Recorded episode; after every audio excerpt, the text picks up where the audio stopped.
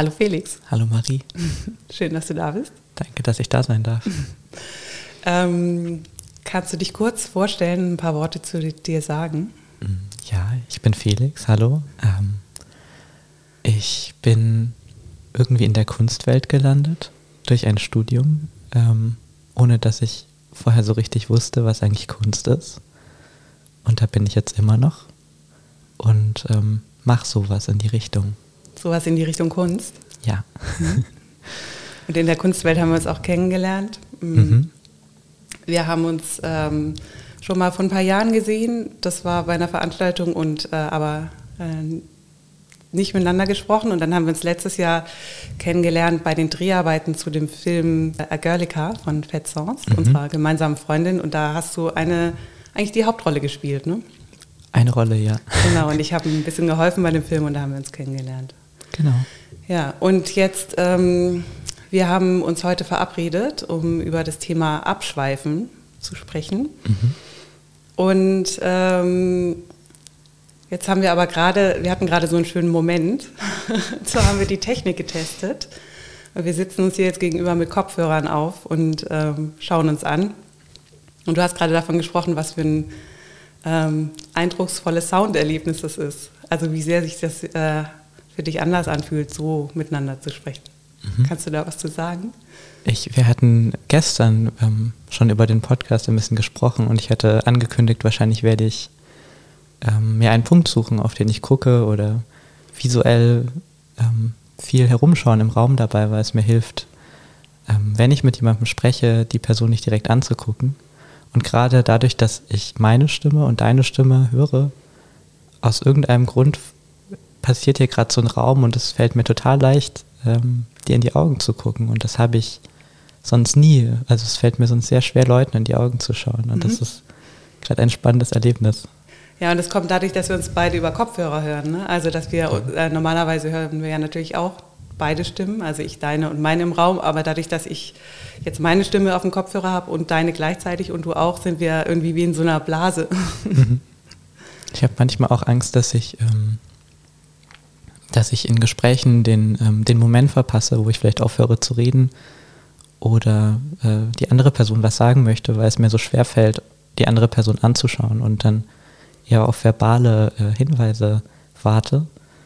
Ähm, aber jetzt sehe ich ja gerade, wenn du was sagen möchtest.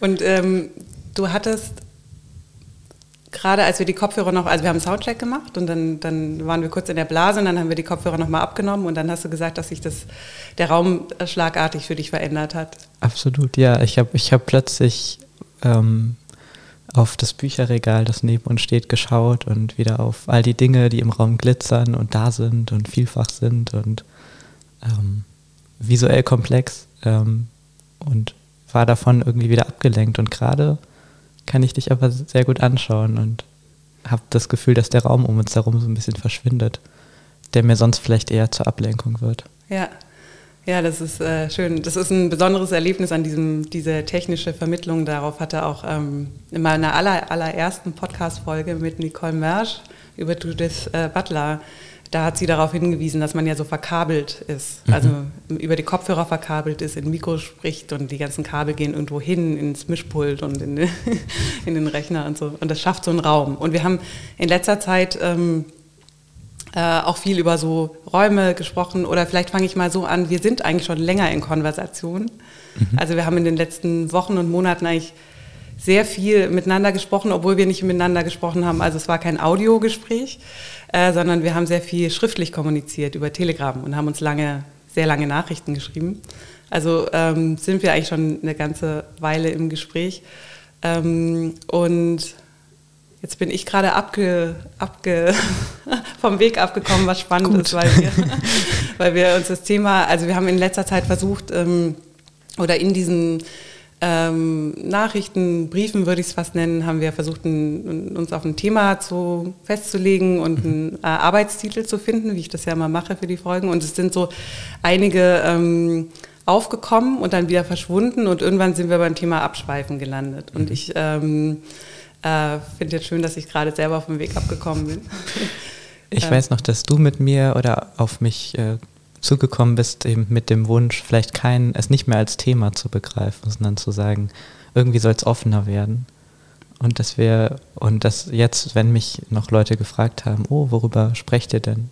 Ähm, ging es auch eher, wusste ich dann selber gar nicht mehr, worüber wir sprechen. Also, ähm, okay, wir hatten über das geredet und abschweifen oder auch nicht, aber es soll kein, soll kein festes Thema werden. Mhm, genau. Ja, und man kann natürlich dann, ähm, die Versuchung ist immer so groß ein Thema, also wir, äh, so einen Arbeitsbegriff dann doch als Thema zu behandeln. Ne? Mhm. Also dann zu sagen, wir reden über das Thema Abschweifen, aber natürlich kann man auch einfach sagen, äh, man äh, schaut mal, was passiert und ähm, vielleicht schweift man dann, obwohl natürlich die Frage ist, ob man abschweifen kann überhaupt, wenn man sich kein Thema setzt. ja. Aber gerade ähm, ich glaube, ich habe jetzt deswegen, ähm, um wieder zurückzukommen, ähm, auf, nochmal auf diese Situation, ähm, diese Situation ins Spiel gebracht, wie wir hier gerade sitzen und diese mh, hm, technische Vermittlung eine Rolle spielt im Gespräch weil es so einen Fokus schafft. Und wenn man die Kopfhörer wieder absetzt, dann, dann, dann äh, ist viel andere Information im Raum. Und wenn man visuell empfindlich ist, dann spricht die natürlich mit. Also die mhm. alles spricht zu einem und dann äh, ist es manchmal schwieriger, den ähm, Fokus ähm, zu halten und sich auf eine Sache zu konzentrieren. Und das hat ja auch viel mit dem Thema Abschweifen zu tun. Also die Frage vielleicht, was ist das für ein Ich, das ähm, leicht abschweift. Ne? Mhm. Also ist es ein ähm, fokussiertes Ich, ein abgeschottetes Ich, schweift wahrscheinlich weniger leicht ab als ein poröses äh, Ich, also ein, äh, wenn man äh, so ein, äh, in so einem Zustand der Durchlässigkeit ist, weil dann ja alles verführerisch ist. Ne? Also wie du das gerade beschrieben hast, dann ist da das Bücherregal und da sind ganz viele Titel und visuelle Informationen und jede, jedes Buch schreit natürlich um Aufmerksamkeit und ähm, ich glaube, wenn man äh, über das Thema Abschweifen redet, dann ist man natürlich schnell bei so einer ähm, bei so einer Vorstellung von einem Ich, das sich überhaupt ablenken lässt oder ablenken lassen will. Ich mochte es, dass du gerade von einer, ich habe das Wort leider schon wieder vergessen, von einer Empfindsamkeit oder Sensibilität gesprochen Durchlässigkeit hast. oder Porosität wahrscheinlich. Mhm. Ja. Auch, auch davor noch, also ähm, doch, ich glaube, du hast visuell ähm, empfindlich. Empfindlich mhm. gesagt. Und das mag ich irgendwie sehr, das in Empfindlichkeiten zu, wenn man über solche Dinge spricht, zu kategorisieren, weil es irgendwie viele brutale Sprache auch darum geht, gibt, glaube ich, die sehr, die daran irgendwie was Negatives vielleicht sieht. Und empfindlich finde ich so versöhnlich auf eine Art und Weise. Ich bin lieber empfindlich als ähm, vielleicht abgelenkt oder ähm, zerstreut oder also es, es lenkt auch auf den Ursprung ähm, der Sache, also auf die Wahrnehmung auch. Und ich musste auch an, weil wir über Räume gesprochen haben, also der Raum, den jetzt dieses Gespräch aufmacht, auch an deine Denkräume denken. Also ich hatte dich ähm, in unserem Austausch, glaube ich, gefragt, wie du Orte visualisierst ähm, oder ob du Orte visualisierst, an denen du denkst. Also deine Gedanken eine Form oder eine Farbe haben, ob du dir ein Bild vorstellst oder einen Ort vorstellst. Und du hast ja gesagt, dass du, dass du Denkräume hast, also es, aber die nicht unbedingt aussehen wie ein Ort. Und jetzt glaube ich gerade zu verstehen, was du meinst, weil das hier fühlt sich gerade auch an wie ein Raum. Aber es ist vielleicht ein Dialog-Denkraum. Mhm, genau, also ein Denkraum, darüber habe ich in letzter Zeit viel nachgedacht wo Raum ist fürs Denken. Aber ich stelle mir weniger Räume vor, in denen ich tatsächlich denke, was du ja, glaube ich, tust. Was ich ne? tue, ja. Kannst du so ein Beispiel nennen? Ähm, viele Straßenkreuzungen, ähm, viele Bücher, die ich lese, die aus irgendeinem Grund an einer Straßenkreuzung, die so 15 Gehminuten von meiner Wohnung in Wien entfernt ist, stattfinden, zu der ich keinen persönlichen Bezug habe, dachte ich, ähm, an der nichts passiert ist, kein einschneidendes Erlebnis, außer dass es eine von den, weiß ich nicht, vielen Kreuzungen ist, an denen ich vorbeilaufe, auf einem Weg, den ich oft gehe.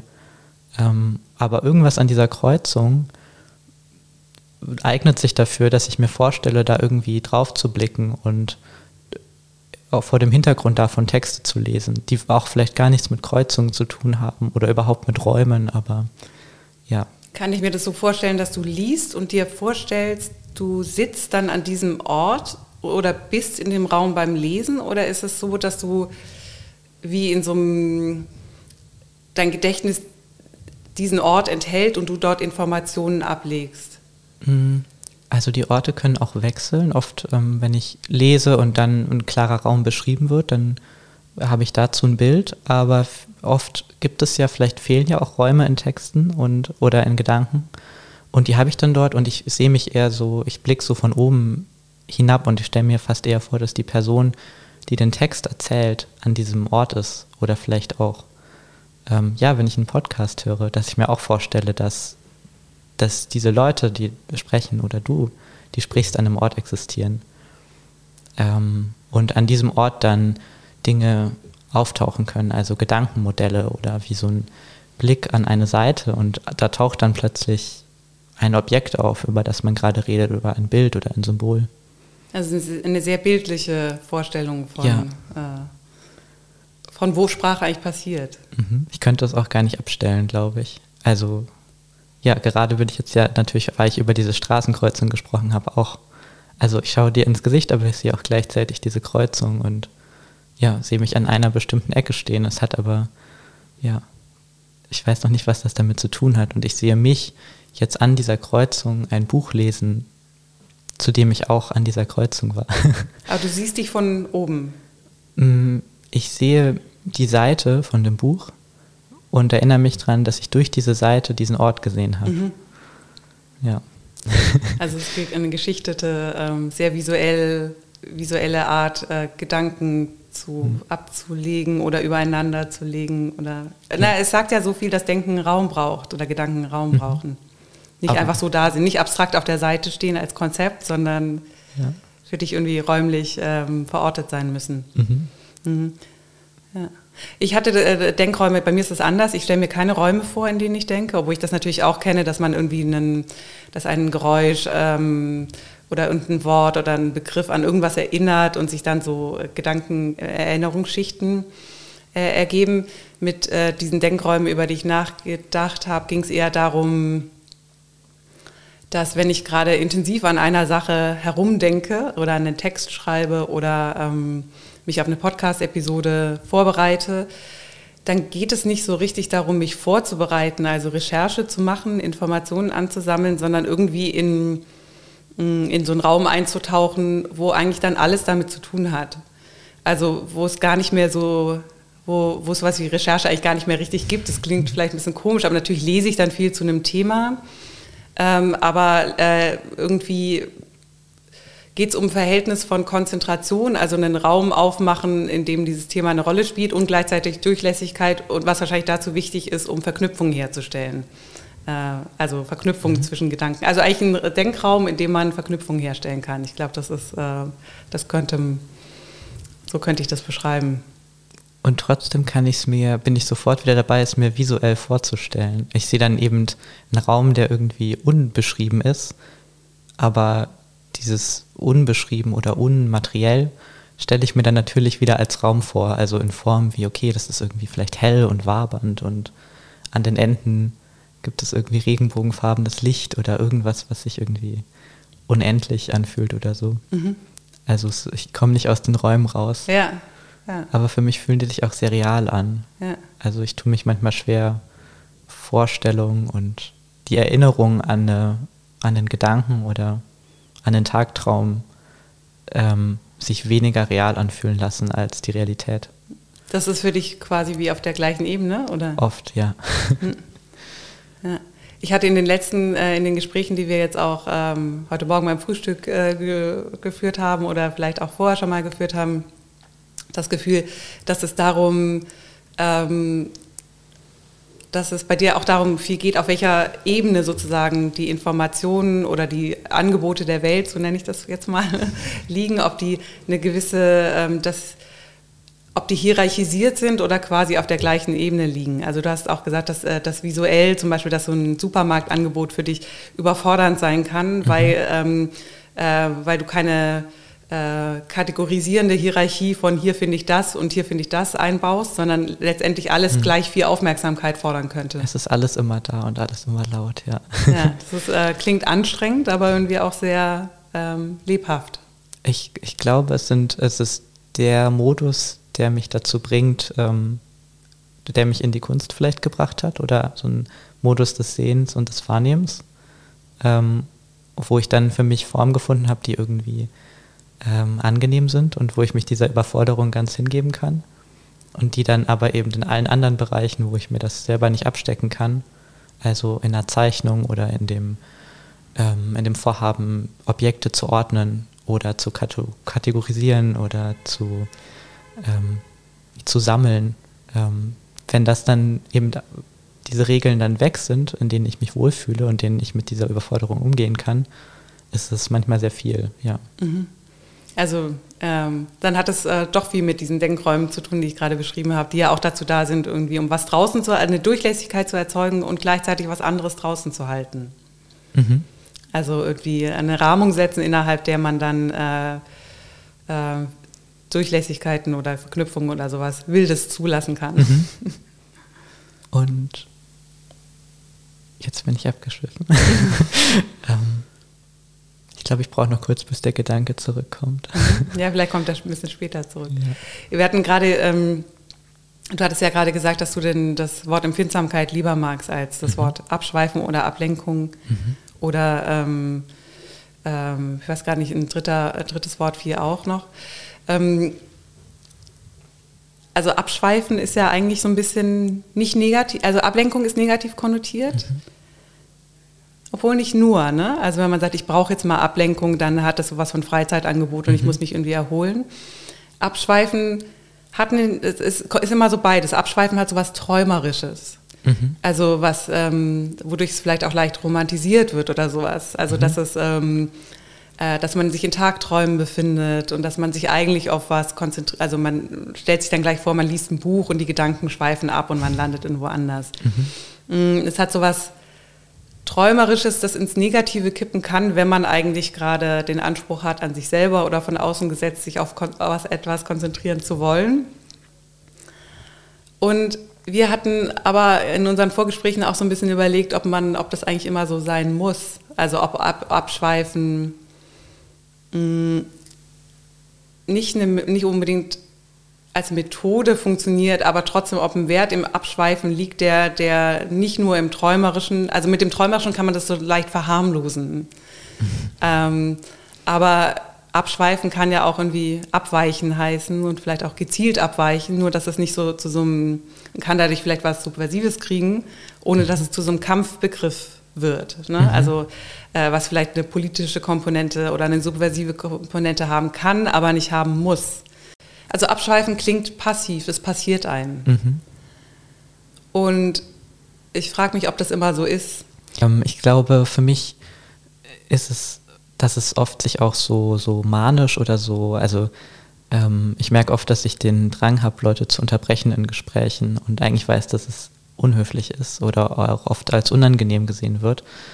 Ähm, eben, also, dass diese Unterbrechung aber eigentlich so aus einem direkten Interesse, so, oh, da war ein Satz, da ein, war ein Wort, zu dem ich jetzt eben abschweifen möchte und was sagen möchte. Und ähm, dass es sich dann eben gar nicht so wie so ein tagträumerisches Abschweifen anfühlt, sondern im Gespräch vor allem oft eigentlich ganz ähm, wie so ein, so ein Struggle, weil man ja eigentlich der anderen Person Raum geben möchte und Platz und man möchte jemanden ausreden lassen, aber wenn ich nicht sofort meinen Gedanken platzieren kann, ist der weg dann habe ich den verloren. Und dann, äh, ja, ich, ich, ringe oft mit mir. Ich weiß nicht, wie das dir geht, ob du, ob ich jemanden im Gespräch unterbreche oder nicht.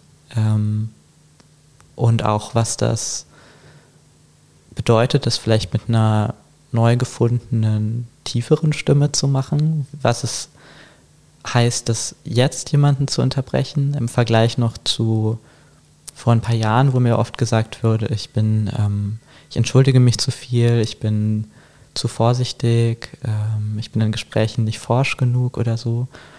Und aber eigentlich damals immer schon ähm, viel plötzlich, ganz plötzlich viel geredet habe und äh, dann einfach so reingeplatzt bin in Gespräche.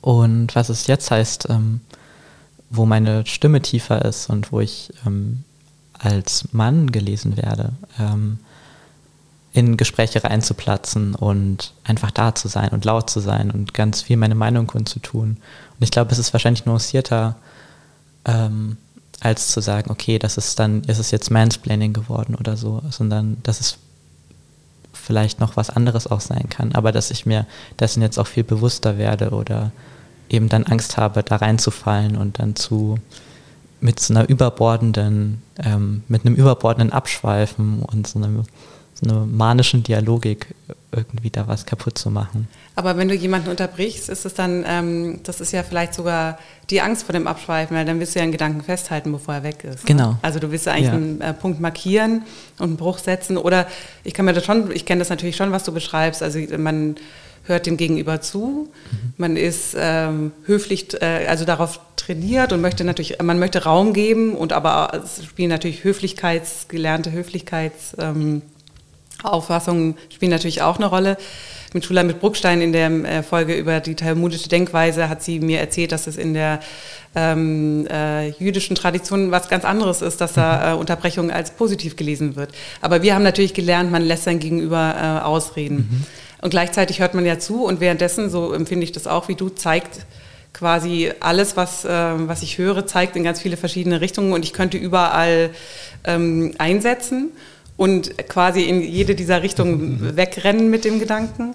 Ähm, und ähm, muss natürlich aber gleichzeitig irgendwie eine Empfindsamkeit dafür haben, wann ist der, das Gedanke, äh, wann ist der Gedanke des anderen oder der anderen zu Ende gedacht und wann, äh, wann gibt es hier so eine Stelle, in der man einhaken kann. Das wird ja auch oft durch Gestik oder ähm, Atempausen, mhm. äh, Intonationen und sowas signalisiert. Also wo ist ein, jetzt würden äh, Deleuze und Gattari sagen, wo ist eine, eine, eine, Stelle für einen signifikanten Bruch.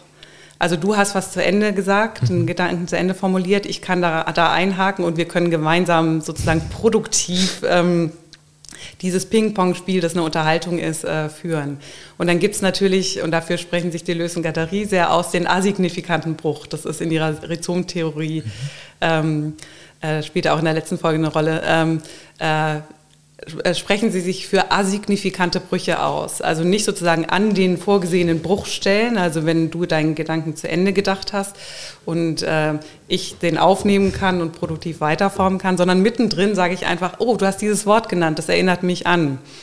Ähm, äh, die Versuchung ist groß. Ähm, natürlich kann das auch ziemlich wirr werden dann und äh, birgt vielleicht auch die, die äh, Gefahr, dass jeder sozusagen, dass es so wie in der psychoanalytischen Kur oder so, so Assoziationsketten werden, die in alle Richtungen, also dass so, eine, so ein Gespräch äh, sich ein bisschen verliert.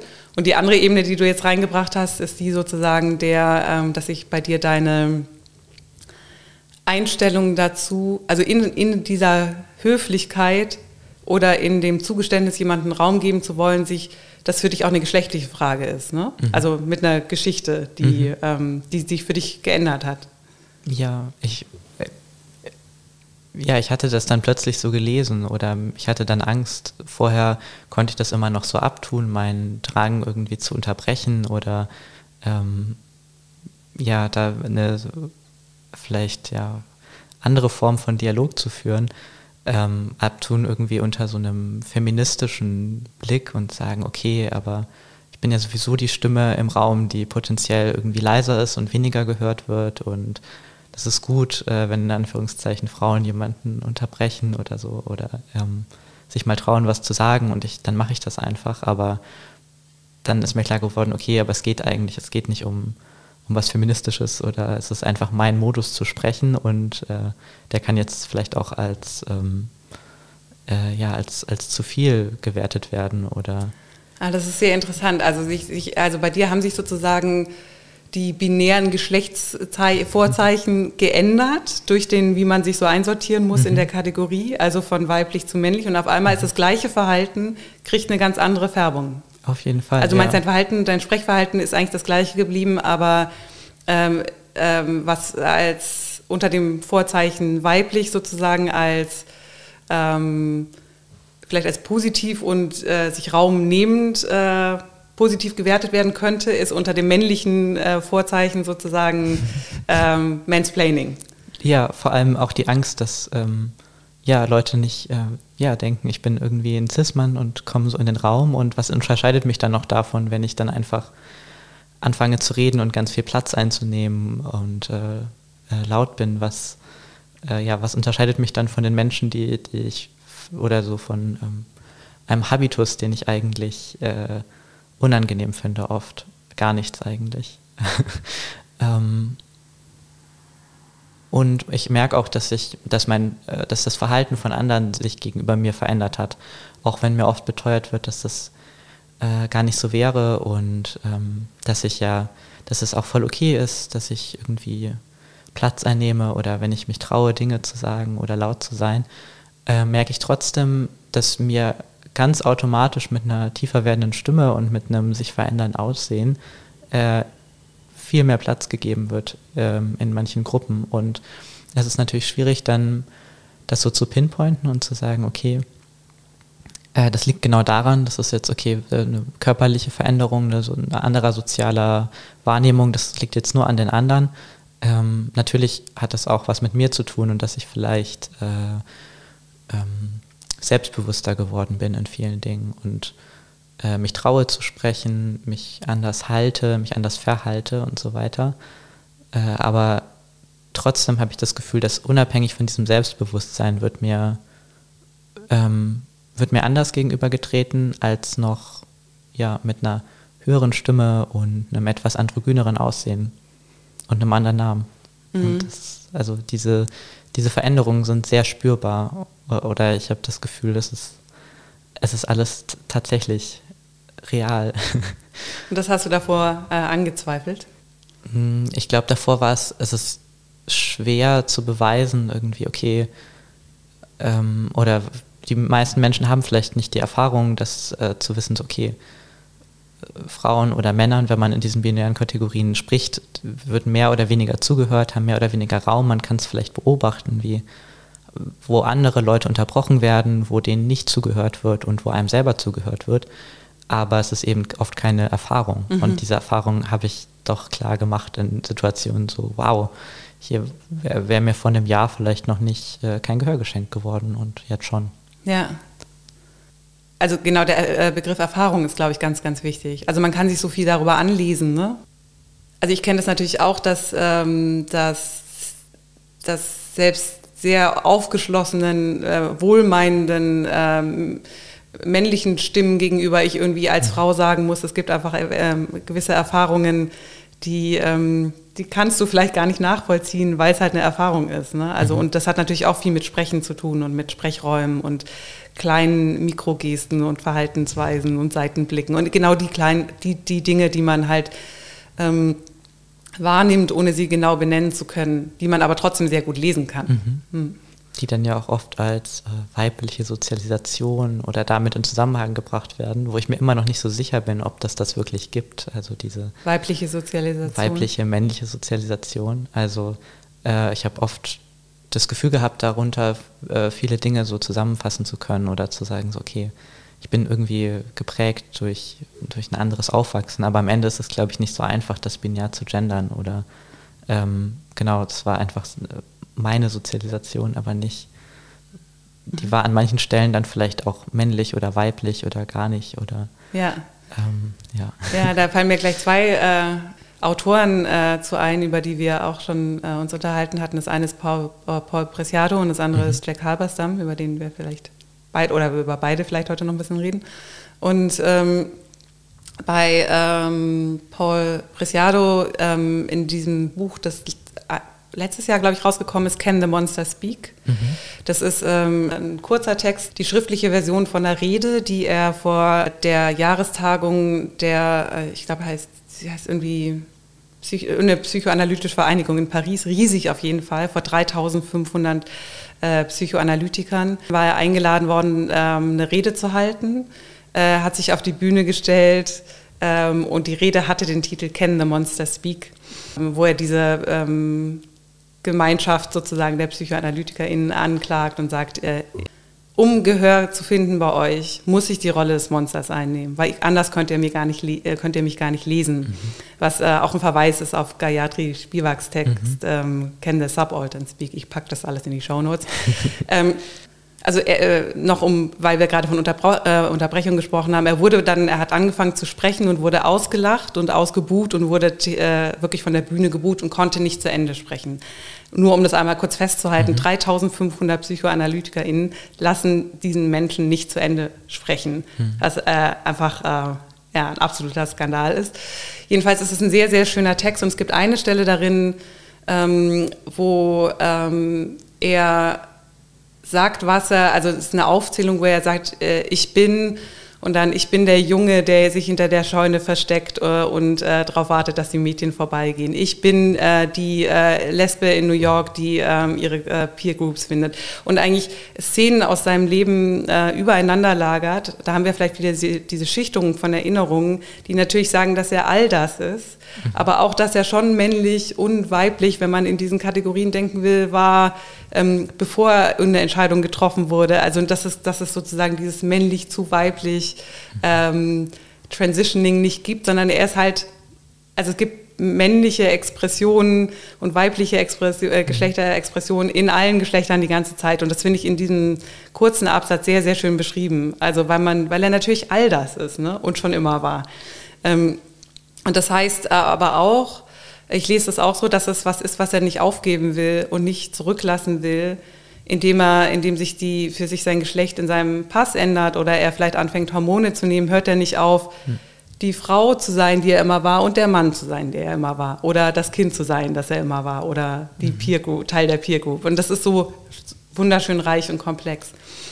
Das ist ja so ein bisschen, was du gerade gesagt hast. Ne? Also du ähm, kannst nicht ähm, äh, dass du eigentlich die Frage der Sozialisation so ein bisschen vielleicht als zu einfach abtust oder so, weil du denkst für dich, du weißt gar nicht, ob das für dich stimmt. Also ob das für dich in deiner persönlichen Erfahrung stimmt, dass du als Frau aufgewachsen bist und dann mhm. es einen radikalen Bruch gibt und dann äh, auf einmal Mann bist oder so. So, so ist es ja auf nicht. Auf jeden ne? Fall nicht, nein. genau. Ich glaube auch nicht, dass ich jetzt ein Mann bin oder es jemals sein werde. Ja. Ich weiß nicht, ja. was ich bin, aber nichts von den beiden, glaube ich, jemals gewesen. Ja, und kannst du aber mit diesen, diesen Gelayerten von Preciado was anfangen? Sehr, sehr. Ich wollte mal kurz davor, dich zu unterbrechen und zu sagen, ja. So Unterbrich mich jederzeit.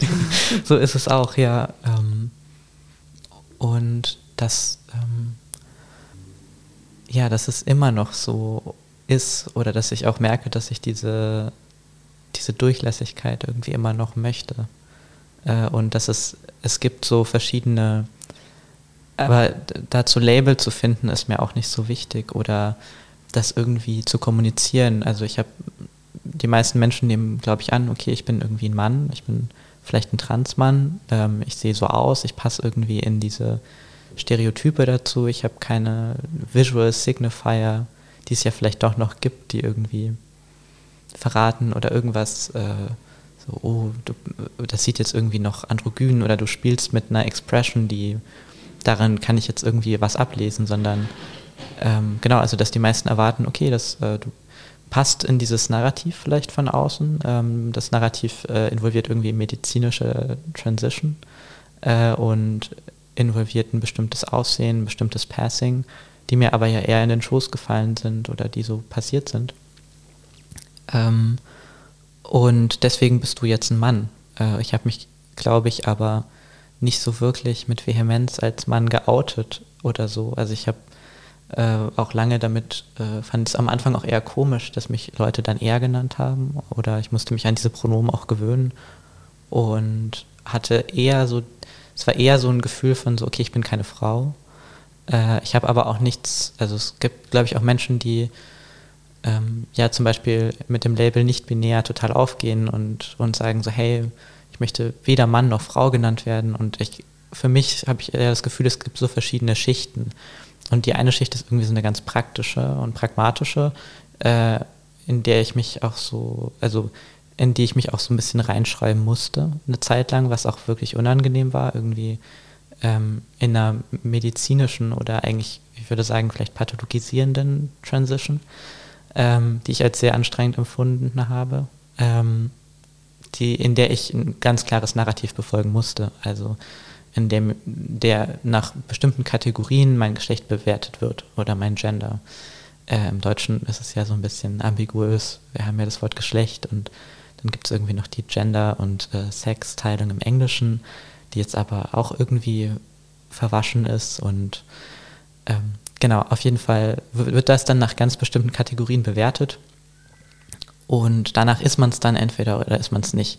Es hat viel mit Leiden zu tun und es gibt viele Punkte, die man ähm, oft äh, CIS, also Personen, die nicht trans sind, CIS-TherapeutInnen und ÄrztInnen äh, vorkauen muss und nach denen man dann an der Checkliste irgendwie eine Diagnose bekommt. Und mit dieser Diagnose kann man dann zu weiteren Leuten gehen, die einen dann wieder diagnostizieren und die einem dann ähm, irgendwie was verschreiben.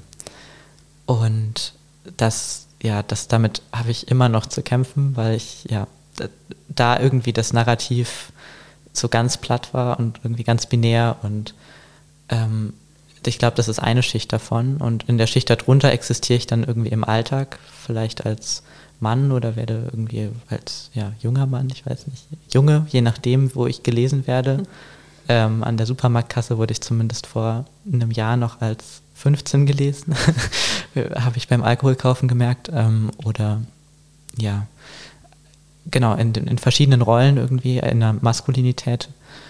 Ähm, und dann im Denken spielt das aber alles keine Rolle mehr. Und ich glaube, das sind alles irgendwie so Rollen, die wir einnehmen oder die ich einnehme. Also ich glaube, das tun wir aber auch alle. Und insofern habe ich aber auch nicht mehr so das Verlangen dagegen immer anzukämpfen, sondern kann das irgendwie so sehen als wie so eine, so eine Persona oder sowas Taugliches. Genauso wie ich unter meinem alten Namen noch mein Konto laufen habe und meinen Personalausweis und diese Dinge. Und das ist dann halt der Name, der für mich bürokratische Dinge erledigt. Und sie bekommt dann Briefe und ähm, sie macht Überweisungen und sie ist an der Uni eingeschrieben und so weiter.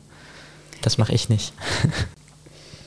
genau, und du hast ja aber ähm, jetzt kürzlich eine, eine, künstlerische Arbeit gemacht äh, an der Kunstakademie in Wien mhm. auf dem Rundgang, die hieß äh, What the fuck is a Non-Binary University? Genau äh, wo du über diese, ähm, wo du eine, äh, innerhalb einer Installation und einer Zeichnung, Wandzeichnung von dir, mhm. einen Text vorgelesen hast, den du mir netterweise geschickt hast, weil ich konnte nicht vor Ort sein. Ähm, und da sprichst du ja aber klar über diese zwei verschiedenen Personas. Mhm. Also, ähm, die, die, die, Studentin, die eingeschrieben ist und die Überweisungen tätigt und an der mhm. Universität studiert. Und dann, ähm, und das, das, das ja, und das bist ja auch irgendwie du, aber irgendwie, ähm, genau, also wenn wir von diesem geschichteten Selbst ausgehen, und das ist eben deine äh, bürokratische Persona, und dann mhm. ist die aber, gerät die vielleicht, ich will gar nicht sagen im Widerspruch, weil ich glaube, das ist gar nicht der Fall, aber mhm. manchmal wird, wird, wirst du dann eben festgelegt auf diese Person und dann, dann berühren die sich eben schon manchmal, diese, diese verschiedenen Personas. Und mhm. ähm, darüber hast du einen Text geschrieben und das war aber schon auch ein anklagender Text, ne? Das stimmt, ja. Ähm, ich glaube, ja, diese Persona macht mir inzwischen, bereitet mir nicht mehr so viele Sorgen. Ähm, aber es ist schon manchmal unangenehm, mit ihr auch in Berührung noch dann kommen zu müssen. Ähm, also vor allem, wenn dann so eine, wenn das irgendwie aufgrund von einem Verweigern oder so passiert. Und in dem Fall ähm, fand ich es so spannend, nachdem ich ähm, an meiner alten Universität in Weimar unter meinem Namen eingeschrieben war als Felix Deiters und ähm, dort studiert habe und der dieser Name mir weniger oft begegnet ist, ähm, dann nach Wien zu kommen und aufgrund von einem bürokratischen System ähm, oder unter Vorbehalt einer Bürokratie ähm, plötzlich wieder mit diesem Namen konfrontiert zu sein. also deinem alten Namen. Meinem alten Namen, weil der dann plötzlich wieder in Dokumenten stehen musste äh, das hat mich, irgendwas daran hat mich gestört, ähm, vor allem weil sich diese Institution, eben die Akademie, äh, sehr öffentlich als nicht-binäre Institution betitelt. Also es ist eine Werbestrategie, kann man vielleicht sagen, ganz überspitzt. Also es gibt eben eine Kategorie auf der Website und es gibt Sticker und es gibt Flyer. Also es ist was, was sie nach außen tragen. Also sie nennen sich wirklich Non-Binary Sie nennen sich Non-Binary University. Mhm. Ähm, sie haben dafür auch schon einen Preis verliehen bekommen, 2016, glaube ich, steht zumindest so auf der Website. Und es geht dann um Diversity und Inclusion und das alles darüber liest sich eben diese Buzzwords und ähm, man denkt, okay, ich komme jetzt eben an diese Institution, an der es irgendwie Trans-ProfessorInnen gibt und an denen ähm, es irgendwie ein Gender Studies und Critical Studies Department gibt und wo, wo es Professuren zu dem Thema gibt und wo irgendwie eine Beschäftigung da ist und die branden sich sogar so. Und dann stehe ich da plötzlich im Büro und mir wird aber gesagt, äh, ach nee, das muss aber jetzt offiziell geändert sein, dazu brauchen sie irgendwie das erst gerichtlich und überhaupt. Also du müsstest gerichtlich deinen Namen offiziell in deinem Pass ändern lassen, damit äh, diese Institution ihn lesen könnte als solchen. Genau, damit sie den anerkennen und mhm. bei sich äh, in meinen Zettel Papier schreiben, den ich dann vorzeigen muss, wenn ich die Institution betrete und ähm, dann eben diese, diese Weigerung auf dieser ganz praktischen Ebene ja im totalen Kontrast steht dazu, ähm, ja, eben Flyer und Sticker zu drucken und ähm, ja, vielleicht auch so, ähm, ich, da bin ich vielleicht noch nicht belesen genug, aber ich benutze immer das Wort neoliberale Institution, weil es sich für mich danach anfühlt, eben, dass es so eine neoliberale Geste ist, so dieses Gefühl, okay, die Gender-Debatte, das Gender-Topic ist irgendwie heiß und damit, und das ist akademisch irgendwie gut behandelbar und das passiert dann auch vielleicht auf einem akademisch hohen Niveau, aber sobald es irgendwie eben diese Denkräume oder Seminarräume verlässt, ähm, ist man wieder komplett aufgeschmissen und ich muss zu Beginn des Semesters zehn E-Mails an DozentInnen schreiben oder vielleicht auch nur fünf, bei denen ich mich bei allen oute, weil im Online-System mein Name falsch drin steht und wenn ich dann auftauche, die dann die Liste vorlesen und dann anderer Name draufsteht. Und also ähm, inzwischen macht mir das mir persönlich nicht mehr so viel aus vielleicht, was glaube ich auch vielleicht ungewöhnlich ist. Ähm, aber die, ähm, es fühlt sich trotzdem nicht richtig an. Und es fühlt sich an wie so ein komischer, komischer Fehler. Es fühlt sich vor allem auch deswegen nicht richtig an, weil auf den Flaggen was anderes steht. Ja, mhm. genau. Also das hatte ich auch in einem Text, glaube ich, gesagt, dass es, dass ich von der Institution nicht erwarte, dass sie, dass sie das richtig macht. Ich kenne das, dass Institutionen irgendwie rough sind und sagen, nee, es gibt irgendwie Bürokratie und es gibt Regeln, es gibt einen Regelkatalog, nach dem ich transition muss, nach dem, nach den bestimmten Punkten ich und irgendwie Transgeschwister von mir ähm, ja, kategorisiert werden und dann, wenn man eben zum Beispiel Hormone möch nehmen möchte, dann muss man da reinpassen und muss im Notfall vielleicht auch lügen, weil man weiß, man fällt da sonst raus oder so. Mhm. Ähm, und genau, das, dieser Katalog, der ist, der ist von Institutionen gemacht, das ist irgendwie eine Form von Gatekeeping. Ab einem bestimmten Punkt ist man dann trans genug oder so und das erwarten wir alle und kennen wir, glaube ich, alle. Ähm, und dann aber eben von dieser Institution zu hören, nee, wir sind anders, wir sind, wir sind auf eurer Seite, wir beschäftigen uns damit, wir sind gender forward wir, und dann passiert das Gleiche. Ist, ja, ist komisch. Mhm. Ähm, genau, was du gerade ähm, beschrieben hast mit, äh, dass sich das gar nicht überrascht, dass eine Institution so funktioniert und dass du das natürlich auch gewohnt bist, dass es, dass es in diesen Feldern eben diese Kategorien gibt und die kann man dann erfüllen oder auch einfach äh, lügen, um da reinzupassen. Darauf weist äh, Jack Haberstam auch in, äh, einer, in einem YouTube-Vortrag hin, den ich später in die Show Notes packe, wo er sagt, das ist ein, so ein merkwürdiger, sich selbst äh, reproduzierender Widerspruch, dass ähm, Menschen, die ähm, wissen, wie dieses System funktioniert und wissen, dass sie nur ähm, zum Beispiel Hormone oder äh, das kriegen, was sie wollen, wenn sie äh, das bringen, was von ihnen gefordert ist, was Leiden ist. Mhm. Du kriegst das nur, wenn du leidest. Ja. Du bist eigentlich nicht trans, wenn du nicht leidest. das ist schreckliches Narrativ. Ja, und ähm, unter dem Narrativ habe ich sehr gelitten. Ja, also du wirst ja, äh, also das, man spricht immer von Patho äh, Pathologisierung und, mhm. und das ist ähm, das ist dann der Fachbegriff, aber letztendlich ist es eine, ähm, eine institutionelle Vorgabe zu leiden, sonst bist du nicht trans. Mhm. Und ähm, Jack Halberstam äh, sagt dann, na, er hört das, hat das auch von seinem Arzt gehört, äh, dass dass es einfach institutionell vorgegeben ist. Du darfst nichts verschreiben, wenn die Person nicht an, äh, angemessen leidet. Mhm. Das äh, wissen natürlich die Menschen, die zu diesem Arzt kommen äh, und äh, geben vor zu leiden. Mhm. Und dann muss der Arzt eigentlich aufnehmen, naja, ich verschreibe halt diese äh, Hormone, weil, sie, weil die Menschen leiden. Und dadurch bleibt dieses Leidensnarrativ aber als sich beschleunigendes und selbst mhm. reproduzierendes bestehen.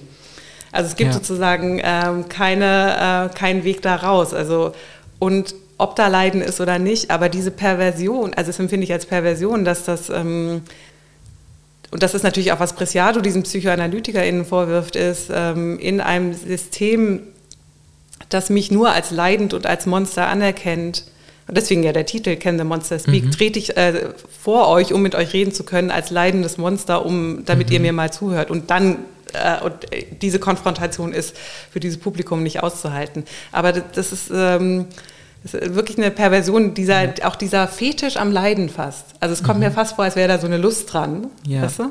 Was auch, was auch anstrengend ist, dieses vor jemanden treten und sich dann zu erklären oder zu sprechen. Also ich habe auch in dem Schreiben, in dem Text oder in diesem, ja, in dieser Anklage vielleicht auch immer wieder gemerkt, okay, das ist, ich adressiere da irgendwie ein Publikum und dieses Publikum ist manchmal cis und manchmal trans in meinen Gedanken und es sind sehr unterschiedliche Modi, in denen ich spreche und ich möchte eigentlich nicht in diese Erklärmodi verfallen. Ich möchte eigentlich nuancierte oder verschiedene, wie du sagst, diese Layer eben ansprechen können oder die schon selbstverständlich mitdenken und dann wird es mir aber manchmal verboten, weil ich wieder in, weil ich, um über Dinge zu sprechen, eben wieder in diese diese vorgefahrenen Muster fallen muss mhm. und ja, auch dieses Leiden, das einem irgendwie, ja, das von einem erwartet wird, das mich ganz lange davon abgehalten hat, ähm, irgendwie über, äh, ja, über das Transsein zu sprechen oder das irgendwie zu verbalisieren, aber eigentlich schon wusste, da ist irgendwas.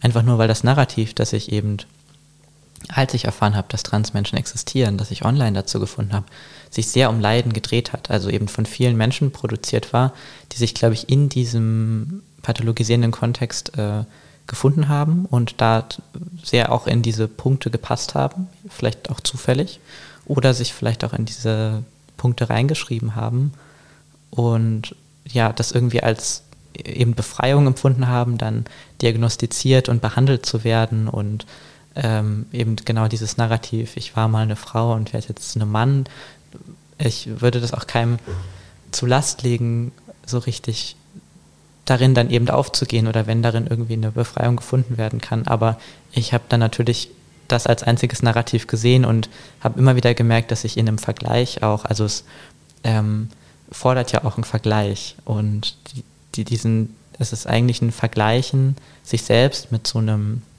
mit so einem Ideal und das über Jahre hinweg. Also ich habe mich erst mit anderen Transpersonen verglichen und mit deren Lebensgeschichten und dann auch mit deren Leidensgeschichten, weil sie eben oft nur die Leidensgeschichten erzählt haben.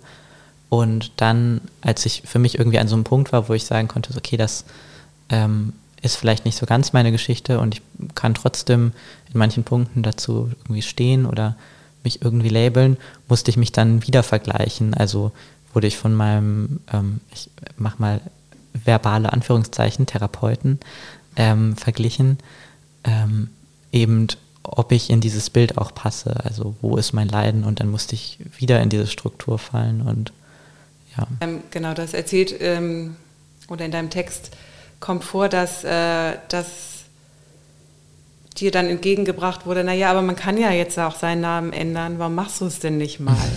Was ja so ein bisschen impliziert, ähm, jetzt geben wir dir schon die, schon die Chance. Mhm. Und das ist ja möglich und du nimmst sie nicht wahr, dann liegt es vielleicht aber auch ein bisschen an dir. Genau. und dann ähm, haben wir darüber gesprochen, aber das äh, nur schriftlich und das würde mich das interessieren, da ähm, nochmal so drüber zu sprechen. Ich habe dann das Wort Streber eingebracht und dachte, Der ob es dann Streber. Äh, genau, ob es sozusagen dann auch die Transmenschen gibt, äh, Transleute, die das äh, richtig machen, wie man es halt mhm. halt macht, äh, also innerhalb der Möglichkeiten richtig machen und dass dann die Streber sind und dann das, die gibt, die schon wieder falsch machen, mhm. ja, also die Abweichung von der Abweichung oder so. Ja. Ähm, und ob was natürlich, also wenn man, wenn wir, wenn wir von abweichen oder abschweifen ähm, und wenn wir das jetzt mal als selbes fassen reden, dann ist das natürlich so, äh, Deleuze und Guattari würden das als äh, Deterritorialisierung und Reterritorialisierung beschreiben. Es ist halt natürlich eine, immer eine Dynamik und ein Prozess. Wenn du von irgendwas abweichst und das wieder sich verfestigt, dann ist die, kann es sein, dass die Abweichung davon wieder irgendwie ähm, aussieht wie das davor oder andere Phänomene hervorbringt. Ähm, Würdest du, also konntest du was anfangen mit dem Begriff, den ich da eingebracht habe, dass es dann jetzt die, die Trans-Streber gibt und äh, dass vielleicht sozusagen der Bad Trans, äh, um Roxanne Gay mit äh, Bad Femi äh, Feminist zu zitieren, nicht wahrnimmt, was man, was es an Angeboten gibt, weißt du, und es falsch macht? Ja und nein. Mhm. Ähm, nein, glaube ich. Also dieses das Wort Streber ähm, konnte ich noch nicht so ganz annehmen, äh, weil, weil es mir dann irgendwie so brutal teilweise vorkam, dann zu sagen, so, okay, wenn ich irgendwie trans und nicht-binäre ja, Menschen irgendwie anblicke, die alle sich vielleicht irgendwie damit beschäftigen und dann wieder so eine Kategorisierung aufzumachen, ähm, da das vielleicht auch leicht wäre zu sagen, so, oh, es gibt die Streber und die ähm, vertreten irgendwie vielleicht einen cis-dominierten ein cis-dominiertes Narrativ darüber, wie man transition soll. Und die haben mir selber auch wehgetan. Also, dass darin vielleicht dann auch so, dass ich das schon fast machen möchte, weil ich dann sagen kann, ah ja, das sind ja irgendwie die, also im, ich weiß nicht, wie, inwiefern das irgendwo in Diskursen stattfindet, aber in einem Inner Trans Diskurs äh, ist die äh, Sprache von Trans Medicalists. Also mhm. ähm, kann man vielleicht als sehr konservative Richtung irgendwie betiteln, die eben sehr eben dieses äh, cis-pathologisierende Narrativ, das oft auch sehr binär ist und nach Checklisten und nach Leiden und nach irgendwie dann fertig sein und dem Weg und überhaupt die so funktionieren, ähm, wo viele davon irgendwie auch eben dann selber zu so Gatekeepern manchmal werden in der Art und Weise, wie sie Sachen aufzählen und sagen, okay, dann seid ihr trans und dann nicht. Und ich habe es jetzt verstanden und ich bin richtig trans und ähm, genau, oder das, und dann natürlich, dass es einfach ist zu sagen, okay, wir, das spaltet uns jetzt. Hier sind irgendwie Leute, die, die irgendwie die, die Streber-Trans-Leute sind und die, das hat mir und anderen wehgetan oder das, äh, das ist irgendwie vielleicht, da, da bietet sich jemand einem System an, ähm, das uns eigentlich wehtut. Und in, nachdem wir irgendwie alle möglichst am Ende so sein sollen wie cis und indem es darum geht, normal zu sein. Das Normal ist eben nicht trans zu sein oder nicht trans zu wirken.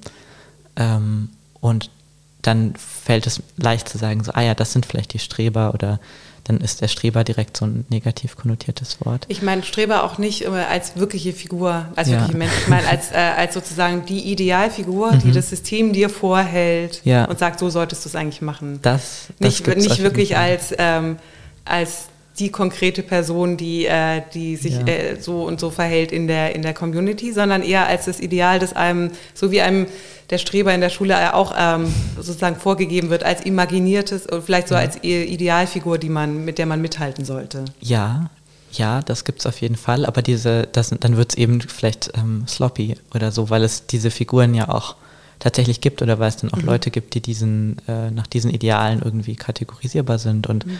man dann mit denen in Kontakt kommt und vielleicht auch innerhalb dieser Community irgendwie merkt, so, oh, das, da, die Art und Weise, wie eine Person das auf, ja, ja dieses äh, Transsein in der Gesellschaft auffasst oder sieht, es tut mir weh. Und ich habe aber, ich versuche davon so ein bisschen loszulassen und irgendwie zu sagen, so, okay, das, die haben, das hat mir wehgetan oder das sind alles blöde Leute, die verstehen es falsch. Ähm, und deswegen passt es aber auch wieder, also dieses, ähm, dieses Strebertum irgendwie, das ähm, eben genau, was du sagst, diese, dass es schon diese, oh, ich schweife ab, ähm, dass es diese Ideale eben schon gibt, auch nach denen ja. ja, es hat halt sowas, ähm, ich finde, es hat so äh, vom Angebot her sowas ein bisschen gönnerhaftes. Jetzt machen wir euch doch, jetzt machen wir ja. es euch doch schon möglich, sozusagen. Ja. Und jetzt nehmt ihr es nicht mal wahr. Jetzt, jetzt seid ihr sloppy. Da ist irgendwie so eine, so eine ähm, gönnerhafte, was halt gönnerhaft ähm, herabblickendes liegt darin, oder so lese ich das zumindest, mhm. und was inkorporierendes. Was ja damit zusammenhängt, dass es eben dieses Narrativ ist, dass irgendwas ist Falsches und es muss besser gemacht werden. Mhm. Oder ähm, dass es ja eigentlich eben ein Angebot ist zur Normalität, aber was, wenn man so gar nicht sein möchte? Was, wenn ich es gar nicht toll finde, dass alle jetzt ähm, oder viele Leute annehmen, dass ich cis bin? Was, äh, wenn mir das aktiv eigentlich Angst macht, wenn ich das Gefühl habe, ich werde jetzt unsichtbar und ich immer noch damit ringe, okay, diese medizinische Transition, ich konnte sie, kann sie theoretisch vielleicht anfechten, aber praktisch wollte ich die ganz dringend und jetzt ist sie aber da und jetzt kann ich mir Gedanken darüber machen, oh, wie macht die mich unsichtbar? Wie kann es sein, dass ich im Bus sitze und irgendwo eine andere Transperson vielleicht erkenne, weil ich irgendwie darauf ja auf Transpersonen sehe und es mir vielleicht leicht fällt, die, die, zu erkennen, die aber auch sichtbarer ist als ich und die Person mich nicht mehr. Hm. Was passiert dann plötzlich, wenn ich so unsichtbar darin gemacht werde? Und ähm, ich, ich will nicht, ich will dieses Normal eigentlich nicht. Und auch ähm, ja, sich darüber zu freuen, eben sagen zu können, so, okay, ich habe es jetzt geschafft, ich habe jetzt meinen Namen geändert und äh, weiß ich nicht, in ein, zwei Jahren wächst mir ein Bart, den ich mir stehen lassen kann oder möchte. Eigentlich nicht. und, ähm, und dann habe ich das alles geschafft und das dann so, dass dann ja so ein Standard irgendwie dadurch auch entsteht. Also dass ich dann, als würde ich dann voraussetzen, dass alle anderen das auch machen sollen oder können.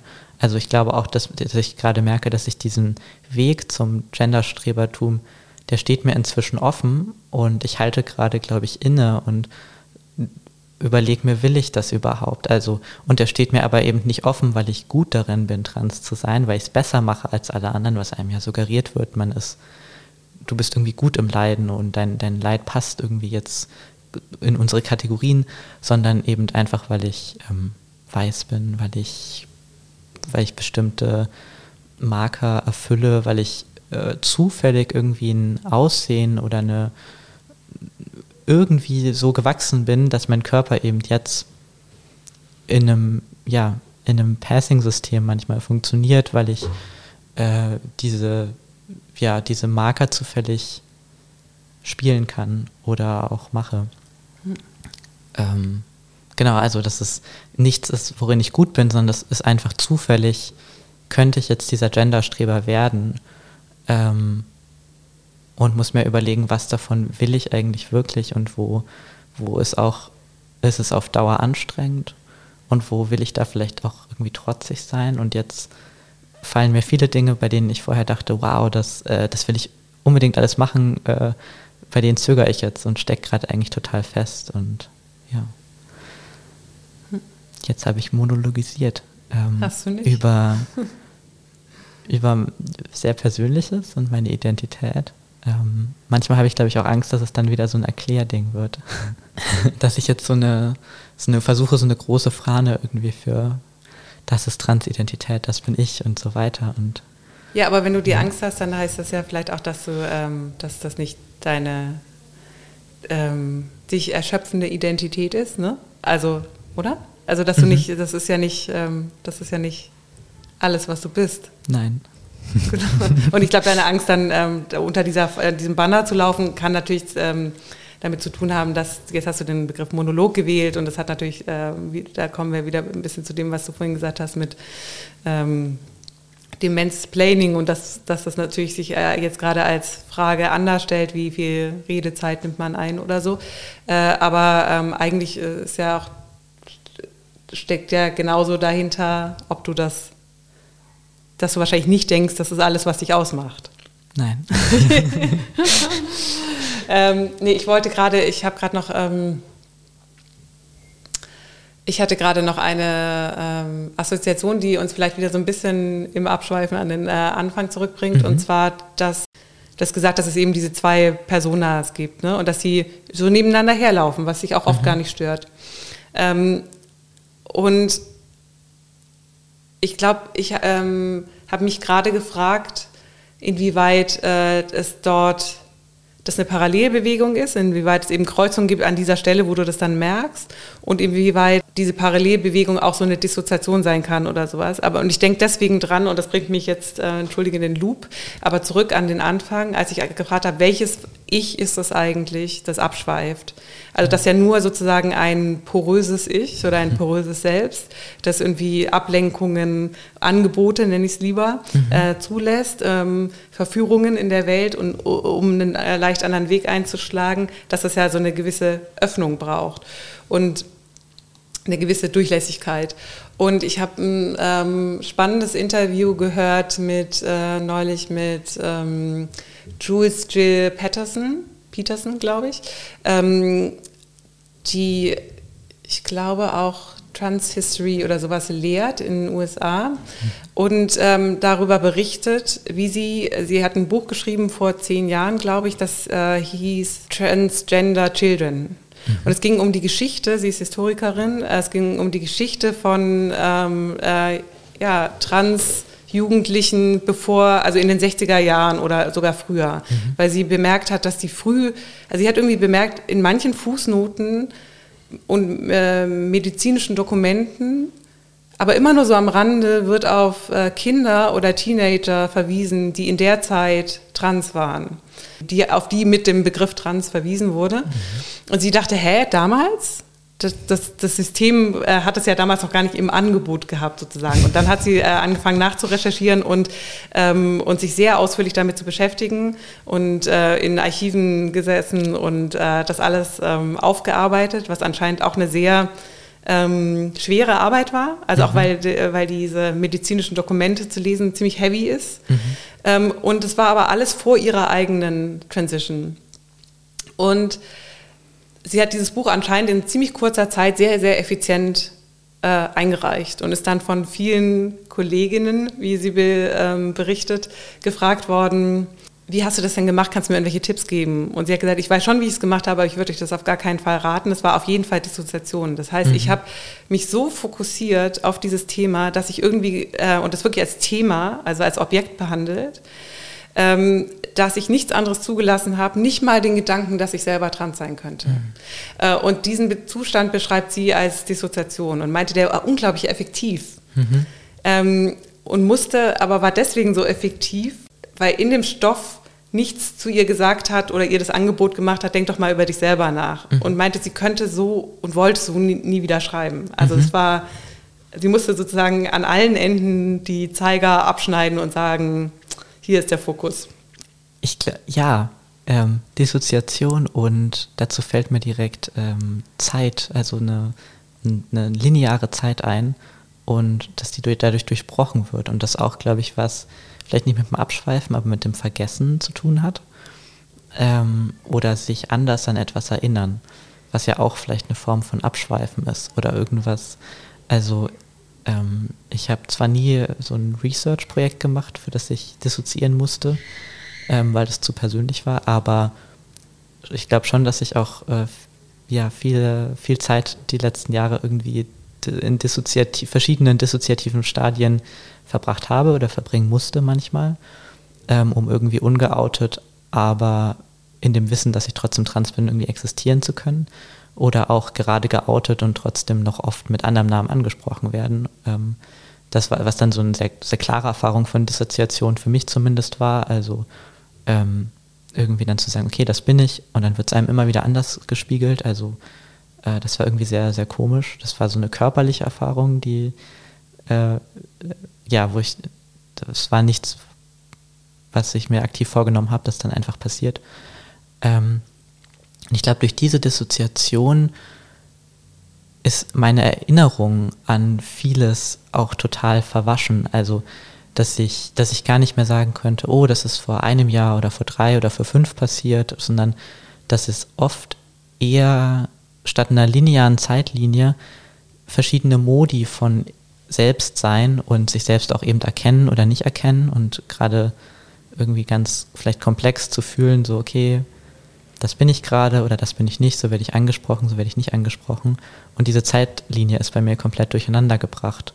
Und so kann ich mir das auch vorstellen, dass ich, oder ich fände es spannend, auch Sie zu fragen, vielleicht, ob sich, ähm, wie es sich angefühlt hat, vielleicht vor diesem Buch oder vor diesem Research, vielleicht, ob die Gedanken, die sie davor hatte, die vielleicht mehr mit ihrem, äh, mit ihr selbst oder wer sie ist zu tun hatte, ob die sich vielleicht zeitlich sogar näher anfühlen als das Buch selbst, das danach passiert ist oder also, weil ich glaube, da vermischt sich irgendwas und ich merke zumindest, dass ich große Probleme habe, mich zu erinnern teilweise an manche Sachen oder die Erinnerung total durcheinander ist, zeitlich auch, weil sich die Sachen nicht so anfühlen, als könnten sie nebenher existieren.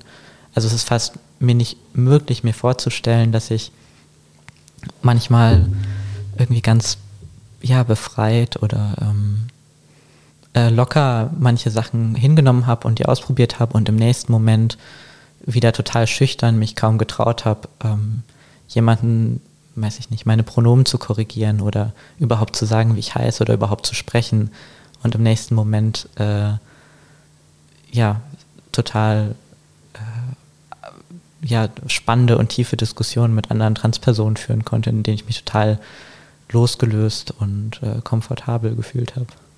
Mhm. Ja, das, ähm, was du einwirfst, das ist natürlich total spannend, das Wort Linearität, was natürlich im, in so einem Schreibprozess total wichtig ist. Ähm, und äh, glaube ich, viele Menschen, die sehr assoziativ denken, klar, äh, ähm, daran hindert, ähm, ihre Gedankenwelt in Buchform, nämlich in einer linearen Form darzustellen. Ganz großes Problem. Also ich denke auch sehr vernetzend. Mhm. Ähm, ich habe dir vorhin erzählt, dass ich so, äh, mein Notizsystem ist so, ich habe einen, äh, ich nutze ein Programm, in dem man die Notes miteinander verlinken kann und es gibt einen einzigen Ordner und der heißt Everything. und da sind verschiedene Notizen drin und die sind alle miteinander äh, quer verlinkt, aber jeder versucht da eine andere Struktur reinzubringen. Also andere Ordner einzulegen, äh, anzulegen, würde meinem Denken irgendwie, das passt nicht. Ich wüsste nie, was ich in welchen Ordner tun soll, weil prinzipiell hat alles mit einem zu tun. Und das ist natürlich auch ein sehr äh, ein Denken, das ich aus dem künstlerischen Umfeld klar stark kenne. Äh, und das dann aber ein Problem wird, wenn man, ähm, naja, wenn, wenn es ein Format gibt, das Linearität erfordert, wie ein Vortrag oder ein, ein Buch. Ein Podcast ist was anderes, da kann man in alle Richtungen gehen äh, oder so ein Gespräch. Äh, gleichzeitig, ähm, deswegen ist natürlich dieser dissoziative Zustand, äh, den, ähm, äh, den sie dort gespürt hat, für diese Linearität extrem förderlich. Ähm, mhm. Und und gleichzeitig würde ich auch nicht sagen wollen, also deswegen finde ich das sehr spannend, was du gerade sagst, auch mit der Erinnerung und dass es diese, diese Linearität der Erinnerung für dich nicht gibt. Ich frage mich, inwieweit es die überhaupt gibt. Mhm, wahrscheinlich gar nicht. Ähm, oder ob oder natürlicherweise überhaupt gibt. Bei mir geht auch relativ viel durcheinander, aber natürlich äh, stellt man sich sein Leben, weil man das gelernt hat, ein bisschen auch so wie so ein Zeitpfeil mhm. vor und kann dann einzelne Erinnerungen irgendwie auf diesem Zeitpfeil ähm, zuordnen. Bei mir sind es aber auch oft äußere Marker. Also nicht, ich weiß, im Jahr 1993 habe ich das gemacht, sondern äh, dass ich mich daran erinnere, was jemand anhatte. Und es kann ja deswegen nur dieses Jahr gewesen sein. So ein bisschen mhm. wie so eine History of Fashion oder eine History. Also es gibt andere Marker, die mir helfen, das in meinem persönlichen Zeitpfeil zu ähm, äh, verorten. Aber ich weiß nicht, ob ich so aus mir selbst mich an mich erinnern und wie ich mich in der Situation gefühlt habe. Da geht auch einiges durcheinander. Mhm. Und trotzdem will ich jetzt sozusagen nicht hier sagen, nur assoziatives Denken und dieses, äh, dieses verknüpfte Denken ist toll und das ist irgendwie viel besser als die lineare Form, weil es mir unheimlich viel bringt, das ab und zu machen zu müssen und das ist oft eine Qual, diese, diese weil man, weil man eben Wege abschneiden muss, mhm. Ablenkungen, Abschweifungen, mögliche Abschweifungen beschneiden muss. Man muss seine Gedanken beschneiden, um die in eine lineare Form zu bringen. Und trotzdem liegt darin oft dann nicht nur eine Klärung im Sinne von sauber machen und aufräumen und, äh, und alles Überflüssige abschneiden, sondern manchmal entsteht dadurch in der Konzentration auf diese Bewegung dann wieder neue Gedanken. Also es ist, es ist auf eine gewisse Weise auch produktiv und vor mhm. allem ähm, fühlt es sich für mich so an, ich weiß nicht, wie es dir damit geht, aber wenn es nie eine, eine Form findet, ähm, wenn ich dieses, dann hat theoretisch, wenn theoretisch alles mit allem zu tun hat, das ist auf eine ganz bestimmte Weise auch unbefriedigend. Jetzt könnte ich sagen, weil es kein Produkt hervorbringt, aber auch, weil es sich klaustrophobisch anfühlt. Mhm. In diesem Reichtum liegt eine gewisse Klaustrophobie, die vielleicht damit zu tun hat, dass man das nie jemandem vermitteln kann. Äh, und deswegen sind diese portionierten, linearen Formate für mich unheimlich wichtig. Mhm. Kannst du damit was anfangen? Ja, ähm, ja, ich glaube, das ist irgendwie ein Modus, in den ich jetzt gerade auch eher kennenlerne. Für mich war, glaube ich, gerade im Sprechen zu dieser Dissoziation, die ich vor allem eben erfahren habe, oft wird ja davon gesprochen, man, also das Narrativ so, okay, man ist dann ganz dissoziiert von sich selbst und seinem Körper, die ganze Kindheit und Jugend und dann wird es nur noch besser. Und für mich war das, glaube ich, sehr intensiv, vor allem in den Jahren, in denen ich irgendwie mich geoutet habe. Ähm, und das ist da eher so ein, also dass ich merke, dass es im Vergleich zu jetzt da ein totales Tohu Wabohu und irgendwie ein äh, unverhältnismäßig großes Vergessen und auch durcheinander geraten gibt. Also dass es fast wie so ein, so ein etwas, äh, so, so ein ähm, rauschendes Bild oder so ist. Also dass da ganz viele rauschende Punkte und da fehlt irgendwas an diesen Stellen ähm, genau, dass das Vergessen da, glaube ich, auch so als Schutzmechanismus auf einsetzt, weil, oder so ein anderes Abspeichern, weil die Dissoziation und Momente, in denen ich nicht dissoziieren musste, um mich zu schützen, ähm, diese Gefühle zu konträr zueinander sind, um die Erinnerung an ähnlichen Momenten stattfinden zu lassen oder so. Hm. Wo wir beim Vergessen sind. Ja. Nicht, dass ich es vergesse. ich sollte mir mal diese Witze sparen über das Abschweifen und das Vergessen. Nee, wo wir beim Vergessen sind. Ähm, wir ähm, haben beide dieses Buch gelesen von Jack Halberstam, The Queer Art of Failure. Genau. Äh, was ein tolles Buch ist. Yes, sehr. und äh, wo er. Und du hast ich, es mir empfohlen. Ich glaube, du hast es bei mir im Regal entdeckt. Genau. Also, Damit, äh, ja. Ja. Also eine indirekte Empfehlung, dadurch, dass es bei mir im Bücherregal stand. Und ich habe es mir dann, ich habe es dann gelesen und dir darüber berichtet und dann hast du es wieder angefangen zu lesen. Genau, weil ich hatte es angefangen zu lesen, fand es ziemlich gut, dann kam irgendwas anderes und dann mhm. hatte ich es weggelegt und dann habe ich es wieder zur Hand genommen. Genau, das war so ein schönes äh, äh, Geben mhm. und Nehmen, eine schöne, äh, ein schönes gleichzeitiges Lesen. ähm, und es gibt anscheinend so ein Internet-Meme, äh, wo jemand, äh, also ich glaube, Jack Halberstam ist ganz schön dafür aufgezogen worden, für diesen Titel auch. Ähm, mhm. diesen Internet-Meme, wo es irgendwie so ein Bild gibt von jemandem, der ganz konzentriert guckt und da äh, drüber steht, explain to me really slowly what the queer art of failure means. Also, weil der Titel natürlich so ein bisschen, hä?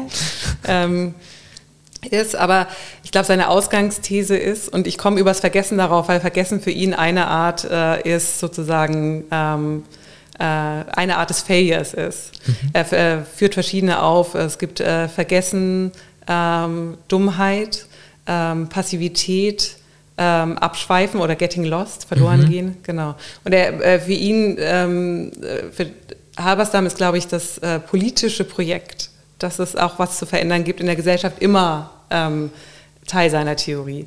Ähm, und sagt in irgendeinem Interview, oder ich weiß nicht, ob es am Anfang des Buches ist, aber in der Gesellschaft, in der neoliberalen Gesellschaft, die darauf, ähm, die eigentlich nur ähm, Erfolge lesbar macht oder wo alles auf Erfolg äh, abzielt. Und wenn wir diese Gesellschaft nicht wollen, mhm. ähm, dann ist vielleicht Failure also der Fehler kein schlechter Punkt, um zu starten und sich das mal anzugucken.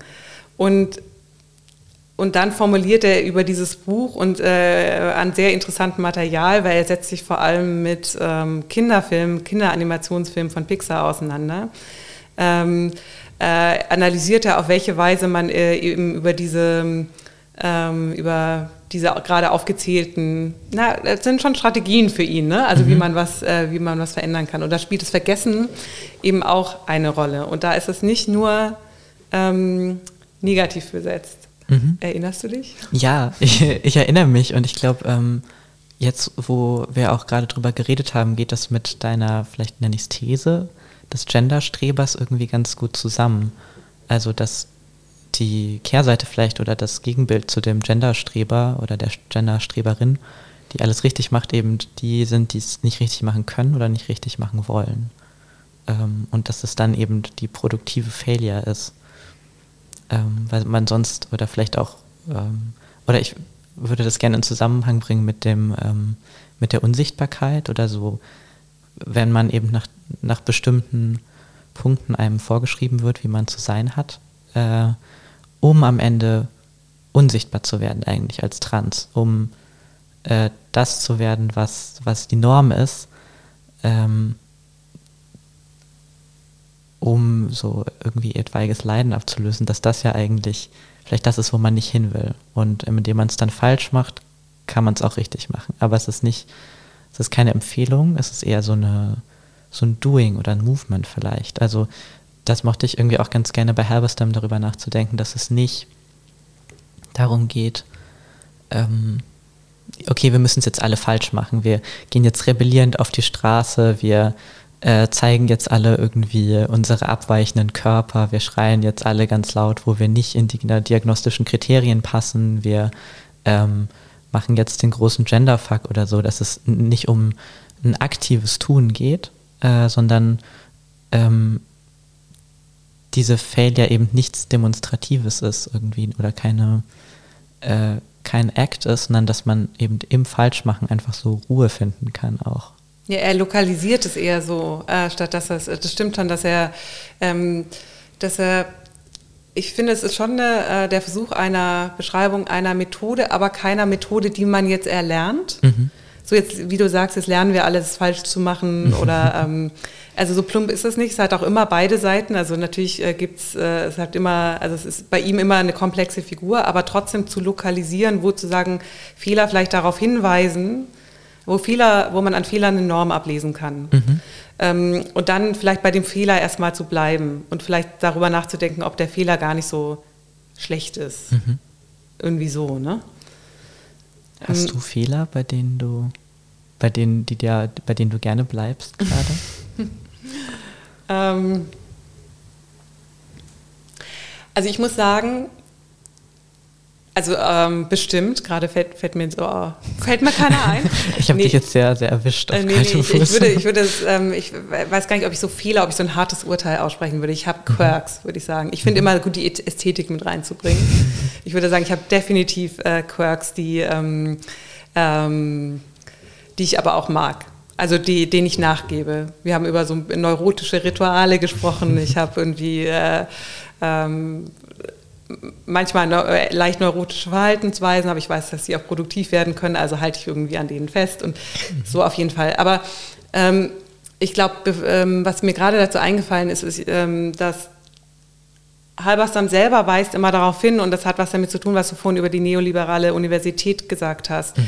dass, ähm, dass Halberstam immer kritisiert, dass unter allem drunter unter der, den queeren Projekten und ähm, äh, Vorstellungen und ähm, Zielen, dass äh, darunter immer noch sozusagen eine Grundeinstellung, ähm, ein gesellschaftliches Default äh, liegt oder eine mhm. Struktur liegt, die alles wieder äh, inkorporieren kann. Damit ist er natürlich auch nicht der Erste, das formuliert, aber mit dem Fehler mhm.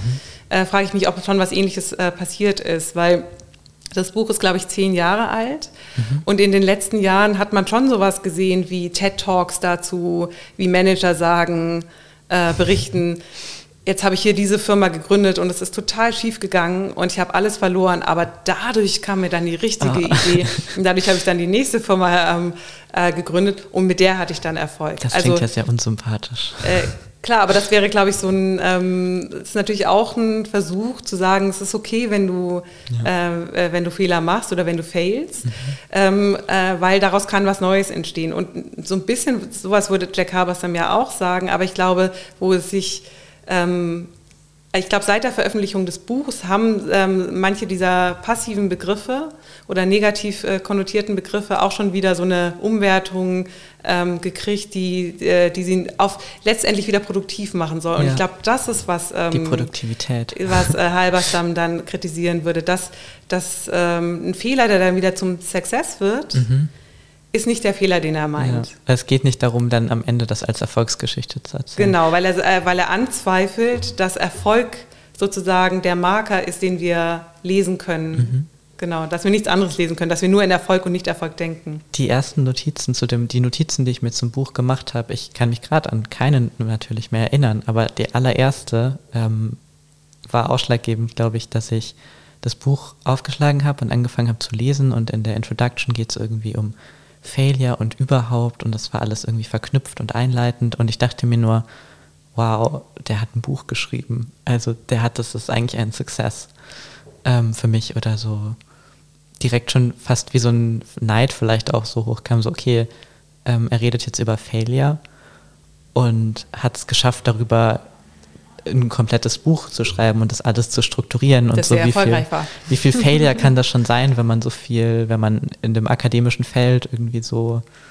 ja, da, das, das ist ja schon ein unglaubliches Zeichen von Erfolg irgendwie als Transperson dann auch so gehört und gelesen zu werden und das auch zu schaffen und zu können und die Energie dafür zu haben und die Sprache und also auch wenn er das vielleicht, ähm, wenn er da immer noch sehr abweicht oder vielleicht eben auch, was du sagst, durch diese, das Reinbringen von Animationsfilmen oder er sagt auch selber, okay, jetzt rede ich darüber am Beispiel von SpongeBob SquarePants und es gibt äh, Leute, die die Augen darüber rollen werden und sagen, das ist doch nicht akademisch oder wie auch immer.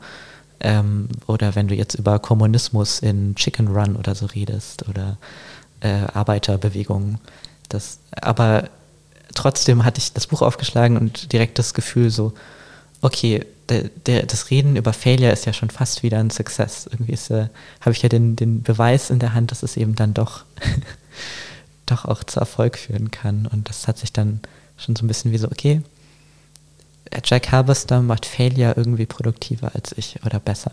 Mhm, aber das ist ja äh, vielleicht gar nicht, also zumindest nicht in dem Sinne der These, die er da formuliert. Ne? Nee, überhaupt nicht. Ich glaube, umso weiter ich es gelesen habe, das hat sich dann auch verändert. Das war irgendwie so meine erste, mein erstes Gefühl dazu. Ich glaube, wir hatten auch heute drüber geredet, dass ich oft dazu neige, Gegensatz zu dir, du, die, die, du dich ja als Appreciative Reader, glaube ich mal, benennen. Affirmative, ja, oder Appreciative. Ja, oder appreciative. appreciative sogar besser. Und dass ich oft dazu neige, in Dingen irgendwie einen Fehler oder irgendwas, was ich nicht mag, äh, sehen zu wollen. Ich auch gar nicht so böse, eigentlich eher so als Form von Kritik, als ähm, Zeichen dafür, dass ich es spannend finde. Und genau, aber dass ich dann das, meine erste Impulsreaktion war eigentlich direkt so eine Abwehrhaltung und zu sagen, so, ah, das ist, also so richtige Failure ist es dann ja eigentlich nicht, wenn man geschafft hat, ein ganzes Buch zu schreiben. Wenn, wenn ich manchmal mich damit schwer tue, überhaupt zwei Seiten Text zu schreiben oder so. Äh, und dann aber hat sich das so mit dem Buch irgendwie verlaufen und ich habe mich so ganz versöhnt und habe mich irgendwie ihm sehr nahe gefühlt darin, was er so erzählt.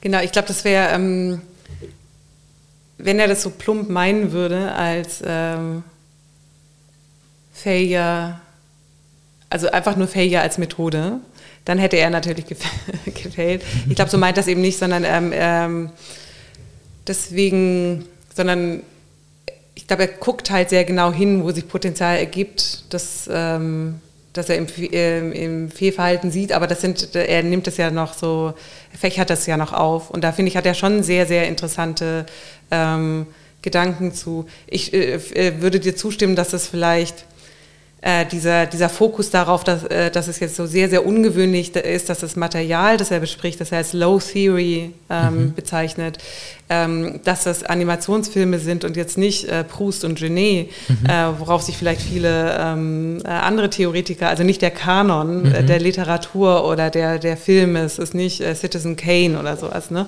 Ähm, ähm, das hebt er sehr hervor ich würde auch sagen, das ist vielleicht gar nicht so ungewöhnlich oder mittlerweile nicht mehr so ungewöhnlich. Das ist nicht das, äh, äh, was für mich so sehr da heraussticht. Aber er, ich finde den anderen Grund, den er nennt, warum er sich mit Animationskinderfilmen auseinandersetzt, ähm, sehr interessant, dass er sagt, es geht eigentlich um die Rolle, die wir Kindern in unserer Gesellschaft zuschreiben. Dass wir nämlich sagen, Kinder sind äh, per se eigentlich noch unzurechnungsfähig und rebellisch und sind sozusagen noch nicht fertig geformt und fertig diszipliniert. Mhm. Ähm, und, und das liegt aber für jedes Kind in der Zukunft, um Teil dieser Gesellschaft zu werden. Und trotzdem sind die Filme, die, die für Kinder gemacht werden, weil wir sie eigentlich nicht ernst nehmen, haben deswegen das meiste äh, revolutionäre Potenzial. Mhm. Und dann äh, geht er eben Filme durch wie Monsters Inc. oder äh, Finding Nemo oder ähm, was ist das äh, dritte?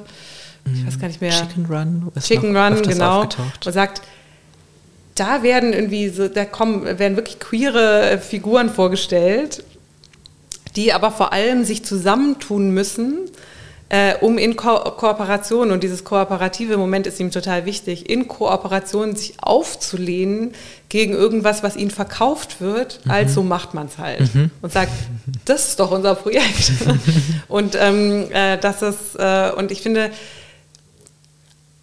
das ist irgendwie eine schöne Beobachtung, aber vor allem finde ich sehr, sehr interessant. Ich glaube, das Interessanteste daran finde ich, dass er, ähm, dass er hinschaut, auch nicht als Erster, aber trotzdem irgendwie auf eine gute Weise ähm, äh, benennt, dass, was für eine merkwürdige Ki äh, Rolle Kinder in unserer Gesellschaft haben. Mhm.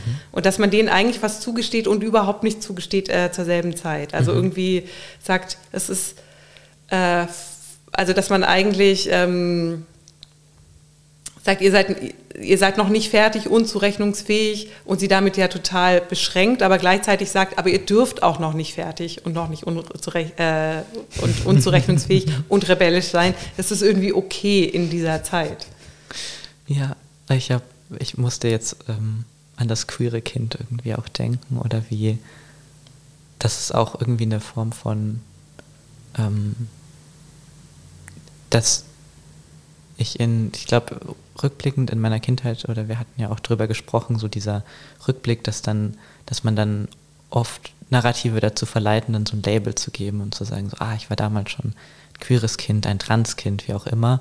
Und dass wir das aber vielleicht alle irgendwie sowieso eben diese wilden, wilden Denkmaschinen waren, die, ähm, äh, also dass es rückblickend irgendwie viel offener damals für mich war und dass ich umso mehr Theorie oder auch äh, Geschichten ich gehört habe, es um, umso mehr Kategorien und Labels da waren. Äh, und ich glaube, ich vielleicht ohne das nie auf die Idee gekommen wäre, vielleicht Sexualität und Erotik und Geschlecht so zu trennen, wie ich es jetzt oft tun mhm. muss, um zu vermitteln, wer ich bin, was ich bin. Ähm, ja, dass es für mich als Kind alles total natürlich zusammenhing. Ja, äh, genau. Das ist auch diese, ähm, darauf verweist habe es dann auch in dem Buch von Catherine Bon Stockton, gibt es ein Buch, das heißt A Queer Child, mhm. wo sie sagt, Children, all children are queer. Und das heißt, uh, the, the Queer Child Growing Sideways in the 21st Century. Mhm. Oder in the 20th Century, weiß gerade gar nicht. Ähm, und dieses Growing Sideways, also erstmal natürlich die Feststellung, alle kind, äh, Kinder sind irgendwie queer, aber irgendwie nicht queer in dem Sinne, dass sie sagen, ich bin queer, mhm. sondern ähm, wenn, wenn man als Erwachsener oder Erwachsene dann die Frage gestellt bekommt, und ab wann wusstest du es denn? Setzt ja erstmal voraus, dass man irgendwie Kategorien hat, nachdem man, wie, genau wie du das gerade gesagt hast, ne? also nach denen man trennt und sich äh, ähm, verortet. Und dass, dass es da was ganz Perfides drin gibt, ähm, das arbeitet die äh, Catherine von Stockton auch heraus, sozusagen, the, uh, the gay child, gibt es das überhaupt? Weil wir, weil wir Kindern quasi einerseits wissen wollen, ab wann Kinder wussten, dass sie gay sind und andererseits ähm, sagen, kind, also Sexualität von Kindern komplett fernhalten. Und negieren auch. Und negieren, also. genau. Also Kinder sind irgendwie nicht sexuell, aber irgendwie sollen sie, mhm. sie sollen irgendwie früh wissen, ob sie ja äh, gay oder sind oder nicht. Aber gleich für Erotik oder ja. Genau, also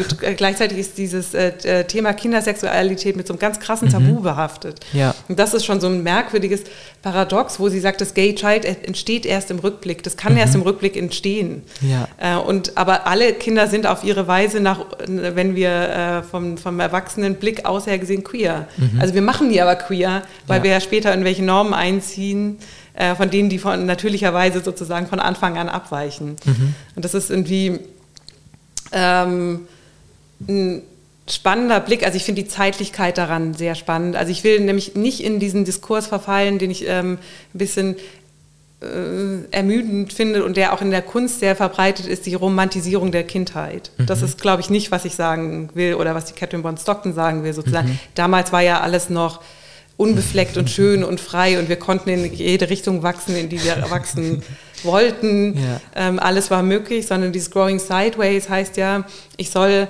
ich soll sozusagen nach, in eine Richtung wachsen. Mhm. Das ist mir aber ähm, vielleicht versperrt. Ähm, also muss ich seitwärts, äh, seitwärts wachsen und da, da ist wieder so eine Art äh, Gerade drin, die sich mit dieser Linearität der Zeit deckt.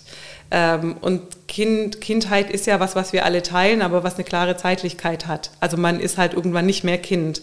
Und, ähm, äh, und das sich sozusagen einfügt in diesen, äh, diese, diese, diesen Zeitpfeil, den wir wahrscheinlich alle visualisieren, mhm. wenn wir über unser Leben nachdenken. Noch ein Denkraum. Und äh, Geschichte nachdenken. Ist es ein Denkraum, das frage ich mich. Ist es eben vielleicht kein Denkraum? Für mich ist es auch bildlich, leider. Und ich, ich äh, hadere damit, weil es passt dann eben nicht, diese komischen äh, wenn ich dann versuche, eben auf Erinnerungen zurückzugreifen, die eigentlich nicht mehr linear gespeichert sind. Und ich sehe aber trotzdem das Bild von diesem Pfeil. Ja, das sehe ich auch, aber das ist für mich kein Raum. Das ist für mich wirklich die Zeitachse, wie ich sie gelernt habe zu zeichnen im Geschichtsunterricht. So sehe ich mhm. das. Mhm. Siehst du es irgendwie räumlicher?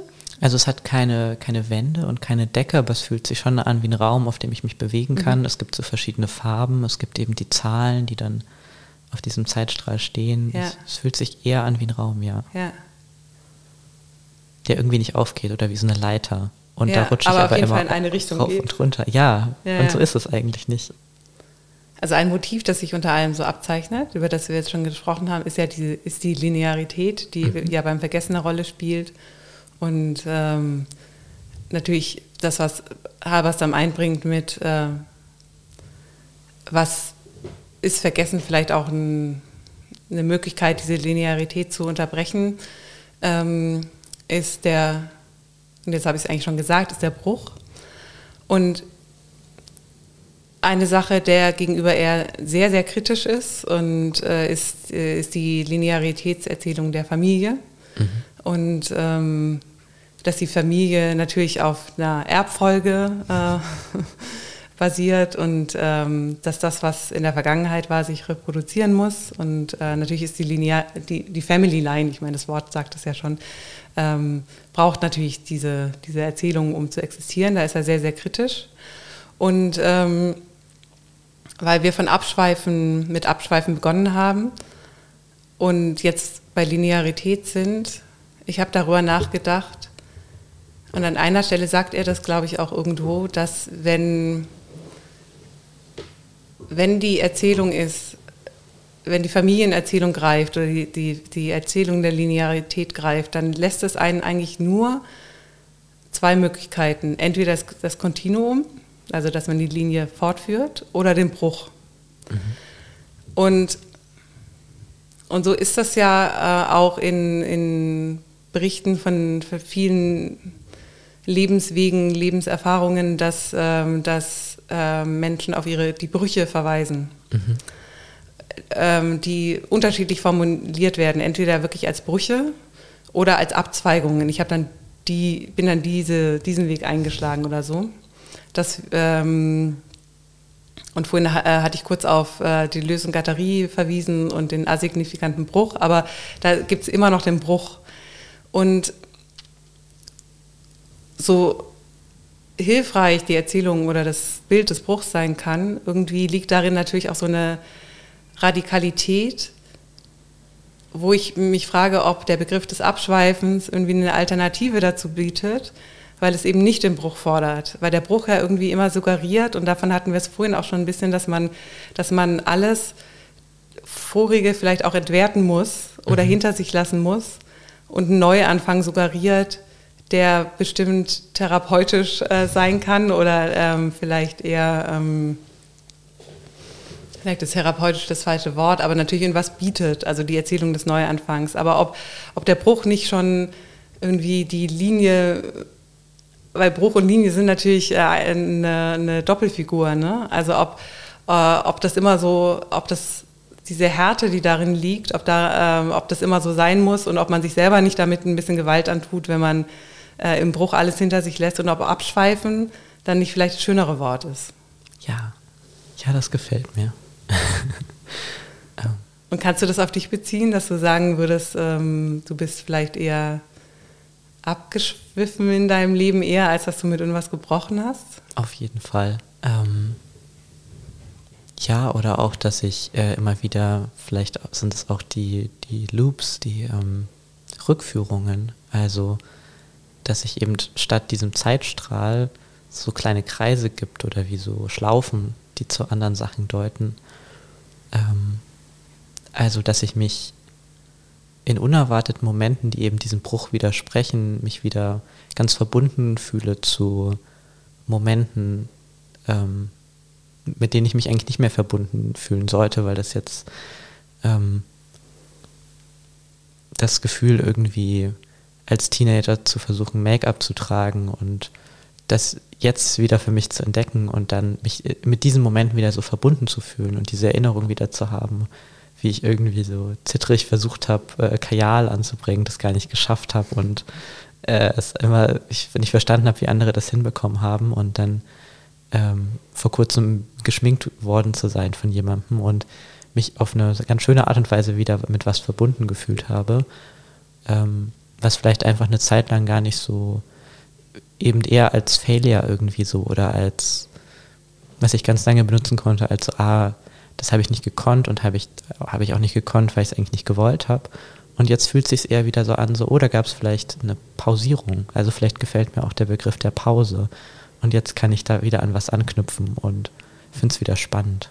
Mhm. Das passt auch zu dem, ähm, von, zu diesem Bild von Preciado mit diesen geschichteten Erinnerungen. Mhm. Ich bin auch, bin auch das kleine Mädchen, ja. ähm, das sich, äh, ich weiß nicht mehr welche, das auf dem Baum sitzt und ähm, oder in der, deinem Fall, ich bin vielleicht auch das äh, äh, junge Mädchen, das versucht, sich mit zittrigen Händen Kajal ja. aufzutragen. Äh, das ähm, widerspricht, das darf irgendwie auch sein. Ne? Also ja. das muss ich jetzt nicht hinter mir lassen, um ähm, um irgendwie mein richtiges Leben zu führen. Ja. Das ist auch Teil meines Lebens.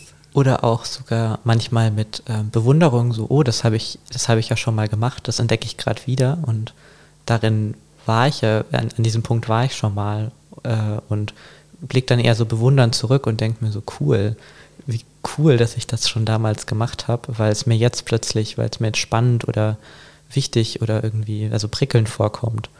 Ähm, ja. Ja, und es passt auch zu dem, ähm, worüber wir uns ähm, vorhin unterhalten haben, dass ein Gespräch was Lupendes hat. Mhm, genau. Und dass im Gespräch natürlich auch, man äh, schweift in einem Gespräch ab und rennt in die eine Richtung und dann fragt man sich manchmal, wie bin ich da jetzt hingekommen und dann ähm, gibt es aber eine Rückführung zu einem Punkt, den man vorher im Gespräch genannt hat und dann, dann also Gespräche lupen ja. Also äh, deswegen interessiert mich das Gespräch, glaube ich, auch so sehr und mhm. dieses Gespräch, das wir gerade führen, weil wir natürlich mit Abschweifen angefangen haben, davon abgeschwiffen sind und jetzt aber natürlich wieder irgendwie über den Bruch wieder zurückgekommen sind und ähm, und das der Loop natürlich auch was Reproduzierendes hat und, ähm, und äh, das Reproduzierende ist natürlich was, was Habersam irgendwie kritisiert, wenn es zur starren Repetition, äh, Repetition wird und Reproduktion von irgendwas, das, das, die Wiederkehr des Immergleichen, also das muss so sein und darf nicht anders mhm. sein.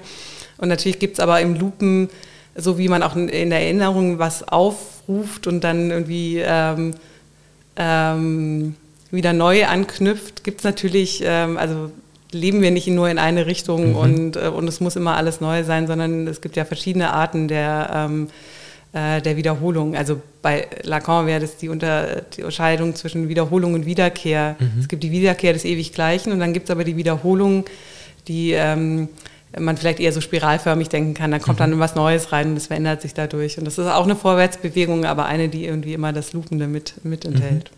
Ich habe, um vielleicht noch einen Loop abzuschließen, ich habe gerade auch den Denkraum, den ich für unser Gespräch vielleicht sehe, oder den Gesprächsraum. Es sieht auch, ist so ein bisschen abstrakter. Ich, hab, ich hab, bin an keinem Ort gelandet diesmal, glaube ich, oder an verschiedenen Orten immer, äh, wenn es vielleicht um etwas persönlichere Erzählung von mir ging und an welchen Orten die stattgefunden haben oder auch ähm, in dem Ort, wo wir uns kennengelernt haben, als du den Vortrag gehalten hast damals.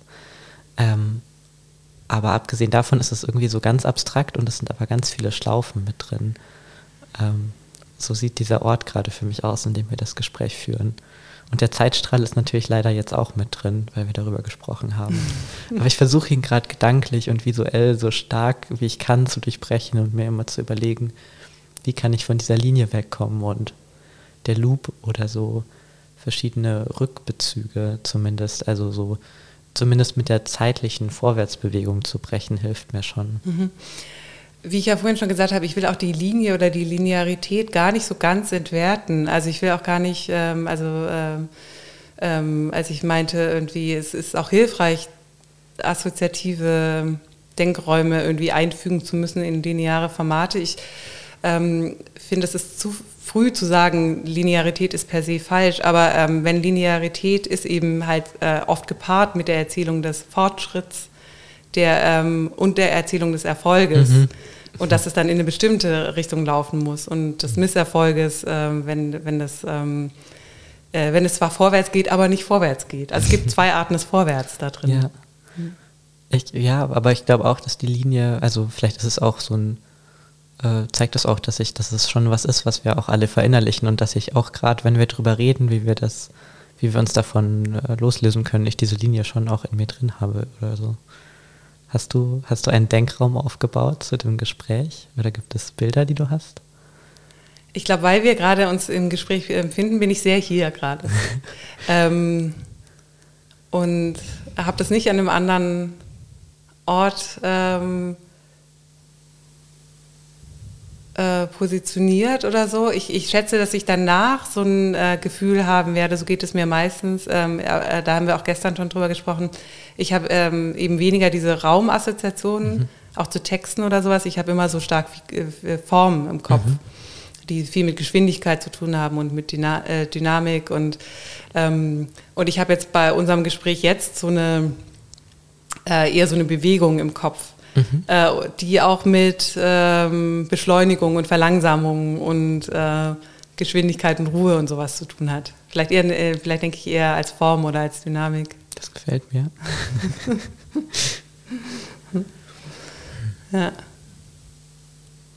Haben wir jetzt alle Schlaufen geschlossen? Bestimmt nicht. Es gibt bestimmt noch ganz ich glaub, viele äh, es gibt Enden. ewig viele Abzweigungen. Ich, ähm, ich könnte noch irgendwie, ähm, was mir noch eingefallen ist, das letzte Buch, das Jack Halberstam veröffentlicht hat, ich weiß gar nicht, ob du das gelesen hast, Nein. The Wild Things, mhm. oder Wild Things heißt es mhm. einfach, The Disorder of Desire. Mhm. Und ähm, das habe ich, glaube ich, sogar angefangen, das war eigentlich das erste Buch, das ich von ihm gelesen habe und ich habe es auch gar nicht ganz gelesen. Und da ähm, das finde ich aber sehr interessant und ich glaube, erst jetzt so in den letzten Tagen hat sich für mich darin was geschlossen, weil er versucht, den Begriff des Wild, the Wild, ähm, für sich zu nutzen und zu formulieren und sagt aber, und das gefällt mir sehr so, so gut an seinem Denken, ähnlich wie bei den Fehlern, das ist kein unproblematischer Begriff. Mhm. Also die Wildnis, die wird entweder total romantisiert als mhm. Sehnsuchtsort um, ähm, oder als Abschreckung oder als mhm. abschreckendes Beispiel so dem, dem der Zivilisation gegenübergestellt. Mhm. Und dann hat das äh, immer, kann sehr schnell in so was Kolonisierendes mhm. ähm, äh, kippen, wobei das Romantisierende natürlich auch was Kolonisierendes mhm. haben kann. Also ich, äh, ich, imaginiere mich an den exotischen fremden Ort und dann bringe ich das aber zum Beispiel in meiner künstlerischen Arbeit mit ein und damit habe ich es wieder gebändigt und damit äh, habe ich es mhm. natürlich aber auch ähm, wieder ähm, beherrschbar gemacht. Und er versucht diese sehr, sehr schwierige Figur, das Wilde, ähm, darüber zu sprechen und aber zu wissen, dass, dass man das eigentlich nicht haben kann. Mhm. Und weil wir gerade bei, bei, Dynamik waren, das ist ein sehr bewegtes Buch, das eigentlich in Bewegung bleiben muss. Ähm, weil, ähm, weil die Wildnis sozusagen, das ist was, äh, das ist vielleicht die Ambiguität äh, oder die Unbestimmtheit und er bringt dann aber vor allem äh, einen anderen Begriff ein, der im Englischen so schön dazu passt, Be äh, Bewilderment. Also ich bin bewildert, mhm. das heißt, ich bin irgendwie, ähm, ich kann die Situation nicht einordnen. Und der Versuch, aber die Versuchung ist ja immer so groß, die Dinge haben zu wollen, indem man sie kategorisiert oder mhm. einordnet. Und, ähm, aber dieser kurze Moment der, des Bewilderments ist eigentlich äh, fruchtbar und schön. Und ich glaube, was sich für mich noch so ergeben hat in den letzten Tagen, ist, ähm, wie sich dieses frühere Buch von ihm, The Queer Art of Failure, von diesem jüngeren Buch äh, Wild Things unterscheidet, ist vielleicht, wenn er, wenn er doch noch versucht, in dem äh, Queer Art of Failure eigentlich einen, ähm, schon subversive Möglichkeitsräume aufzumachen und vielleicht sogar äh, Failure, Vergessen, Stupidity, äh, Passivity und sowas als Methode oder subversive Strategie zu nutzen, macht er das im The Wild Thing äh, oder Wild Things nicht mehr, sondern beschreibt eigentlich ähm, The Wild als ein Modus in der Welt zu sein oder die Welt ist eigentlich wild. Mhm. Ähm, und wie geht man damit um? Und ähm, das kann man auch als äh, Strategie nicht haben, mhm. äh, sondern das ist, äh, das kriegt sowas, ähm, man muss eigentlich immer wieder sich dem neu aussetzen. Mhm. Und das äh, diese sehr, sehr schwierige äh, Lebensweise eigentlich was in der Schwebe zu halten, mhm. mit der Ambiguität zu leben. Und jetzt kann man natürlich wieder, und das ist ja das Problem mit diesen Schleifen, also auch diese Erzählungen haben Schleifen, kann man natürlich sagen, dass äh, der, der Begriff, dass es natürlich Versuche gibt in der letzten Zeit, fällt das Wort Ambiguitätstoleranz so viel. Ich weiß nicht, ob mhm. dir das aufgefallen ist. Also es gibt ähm, ähm, schon eine Anerkennung eines produktiven Potenzials von äh, Ambiguität und das wird aber schon wieder so, als wie kann man die dann haben, indem man besonders ambiguitätstolerant ist. Äh, dann, dadurch kann man das dann wieder einspeisen, aber so kann man ja immer vorgehen. Ich glaube, äh, aber das lässt sich vielleicht als äh, Lehre daraus ziehen oder ist vielleicht, worauf er äh, hinweist, dass es dass alles in Bewegung ist. Hm. Ich habe einen Gedanken dazu. Er, er braucht noch einen Moment, mhm. um zu mir zurückzukommen. Ähm, erstmal die, die ich habe, glaube ich, vorhin Kinder, die wild auch genannt und jetzt äh, sehe ich das natürlich wieder in Frage. ähm, und der Rest ist mir am Ende jetzt empfallen. Aber genau dafür, das ist ein schönes Beispiel, was du bringst, weil wild, Kinder sind wild, mhm. also, äh, aber Wenn man, äh, aber auch da ähm, gibt, zeigt sich sehr schön diese Doppelfigur, dass man die Kindheit romantisieren kann als wild mhm. oder dass man versucht, sie zu disziplinieren, weil sie wild ist. Mhm. Ähm, und beides tut sozusagen diesem, diesem Wilden der Kindheit irgendwie Gewalt an oder versucht es auf eine gewisse Weise mhm. wieder zu haben. Was, äh, also ich finde, das ist spannend, dass du genau diesen Begriff jetzt einbringst, weil man diese, diese Problematik, die er aufzeigt, auch an der Kindheit ganz deutlich sieht. Mir ist der Gedanke wieder eingefallen. Mhm. Ähm, ich glaube, ich musste an was denken, was du in einem früheren Podcast auch schon gesagt hast, was ich ein bisschen mit mir rumgetragen habe. Ähm, ich glaube, es ging um die Jouissance, aber auch um äh, ein, ein, künstlerisches Sehen oder Denken und äh, ein dauerndes Wahrnehmen oder so ein Neuwahrnehmen, ohne Regeln, ohne eben so ein, ja, vielleicht auch dieses Ambiguität aushalten und darin total aufgehen und dass es eigentlich unmöglich ist. Also du hast, glaube ich, gesagt, man würde da irgendwie, ähm, es würde einen total, also correct me if I'm wrong, aber so erinnere ich mich dran. vielleicht erinnere ich mich ja falsch, dass es, ähm, dass man das nicht aushalten kann, eigentlich immer wieder was neu zu sehen und ohne äh, vorher eingeordnete Systeme, dass man das gar nicht alles fallen lassen kann oder so. Und das erinnert mich so ein bisschen, oder daran habe ich mich erinnert bei deiner Nacherzählung von äh, Halberstams neuestem Buch, ähm, dass es ja vielleicht fast schon so danach ruft, äh, alles dauerhaft in vollster Gänze neu und ohne Regeln wahrzunehmen. Also auch so ein Modus der Erschöpfung. Ich, ich ähm, würde da, ich glaube, das habe ich wahrscheinlich an verschiedener Stelle gesagt, mhm. wahrscheinlich in dem Porositäts-Podcast ähm, mit Enno Schramm. Da geht es ein bisschen darum, um auch diese Durchlässigkeit, mit der wir wieder an, äh, heute auch angefangen haben. Also das poröse Ich mh, mm, ist natürlich ein sehr offenes Ich, das die Welt auf eine besondere Weise wahrnehmen kann. Aber wenn alle Schleusen offen sind, dann ist man ja geflutet von der Welt. Mhm. Und außerdem lässt das dann doch was außer ähm, äh, das ist, glaube ich, auch was, was man sehr romantisieren kann und sagen, es ist doch toll, der Welt immer, immer Neues zuzulassen. Und ähm, dadurch ähm, äh, entwertet man ja aber irgendwie auch seine Geschichte, um diesen problematischen Begriff einzubringen, aber oder das, was man vorher erlebt hat, weil ganz neu ist man, glaube ich, nie in der Situation, weil man ja, ähm, weil diese ganzen Schichten, von denen Preciado spielt, äh, äh, ähm, von denen Preciado spricht, ähm, ja schon da sind. Hat sich ja so sedimenthaft schon was abgelagert. Mhm. Das heißt, ähm, die, die Vorstellung, dass man einfach, dass Wahrnehmungen neu, also einfach auf uns eintreffen und irgendwas mit uns machen, mhm. äh, stimmt, glaube ich, nicht. Also wie du, allein das Beispiel, wie du gesagt hast, wie du diesen Raum hier wahrnimmst. Ne? Mhm. Ich nehme den natürlich ganz anders wahr, weil ich in diesem Raum arbeite und lebe. Ähm, äh, und das heißt, ich kann diesen Raum gar nicht mehr sehen wie du, weil ich ihn natürlich irgendwie in meine, äh, meine früheren Wahrnehmungen irgendwie mit einfüge. Und ich glaube, das ist auch wichtig, dass man, ähm, äh, also die, dass sie die Durchlässigkeit kann nie eine absolute Durchlässigkeit sein, weil dann ist es kein Ich mehr. Also ein Ich, das durchlässig ist, muss aber trotzdem noch ein paar ähm, äh, Grenzen ist vielleicht das falsche mhm. Wort, aber ähm, irgendwas fest, äh, eine Fixierung oder sowas ähm, äh, muss es schon geben. Hm. Glaube ich. Ja. Oder auch, also das ist auch irgendwann erschöpfend, dass diese Fixierung auch einem ja, Energie sparen oder die Idee, okay, an jeder Stelle, wo irgendwie, wo was eindringen könnte, muss ich diese Mauer abbauen, damit was eindringen kann. Ähm, also man kann diese Layer ja vielleicht schon entfernen oder sich überlegen, so, okay, äh, was davon, wie ich die Situation gerade wahrnehme, ist irgendwie nur ein gelerntes, ein gelernter Mechanismus, was ist vielleicht irgendwie eine gesellschaftliche Zuschreibung, auch wie Halberstam das irgendwie sagt, die es in dem Moment mir gut tun könnte, zu vergessen, was ist diese sogenannte Sozialisierung, die hier vielleicht gerade durchschlägt oder äh, andere Modi, in denen eben gesagt wird, das macht man einfach so oder man, dafür entschuldigt man sich eben, da hört man jetzt eben zu, da ist man jetzt eben still oder so, ähm, wo es vielleicht gut tut, dann das zu vergessen und laut zu sein und nicht zuzuhören oder zu unterbrechen. Ähm, aber das fordert ja auch ganz viel Kraft und manchmal muss man sich vielleicht einteilen, wo man diese Kraft hat, zu sagen, okay, ich vergesse jetzt diese Layer und wann es auch gut tut, zu sagen, okay, ich, die schützen mich gerade, die sparen mir gerade Energie. Ähm, genau, ja. Äh, genau, die neurotischen Quirks der Rituale, genau. Ähm, vielleicht ist ein Bild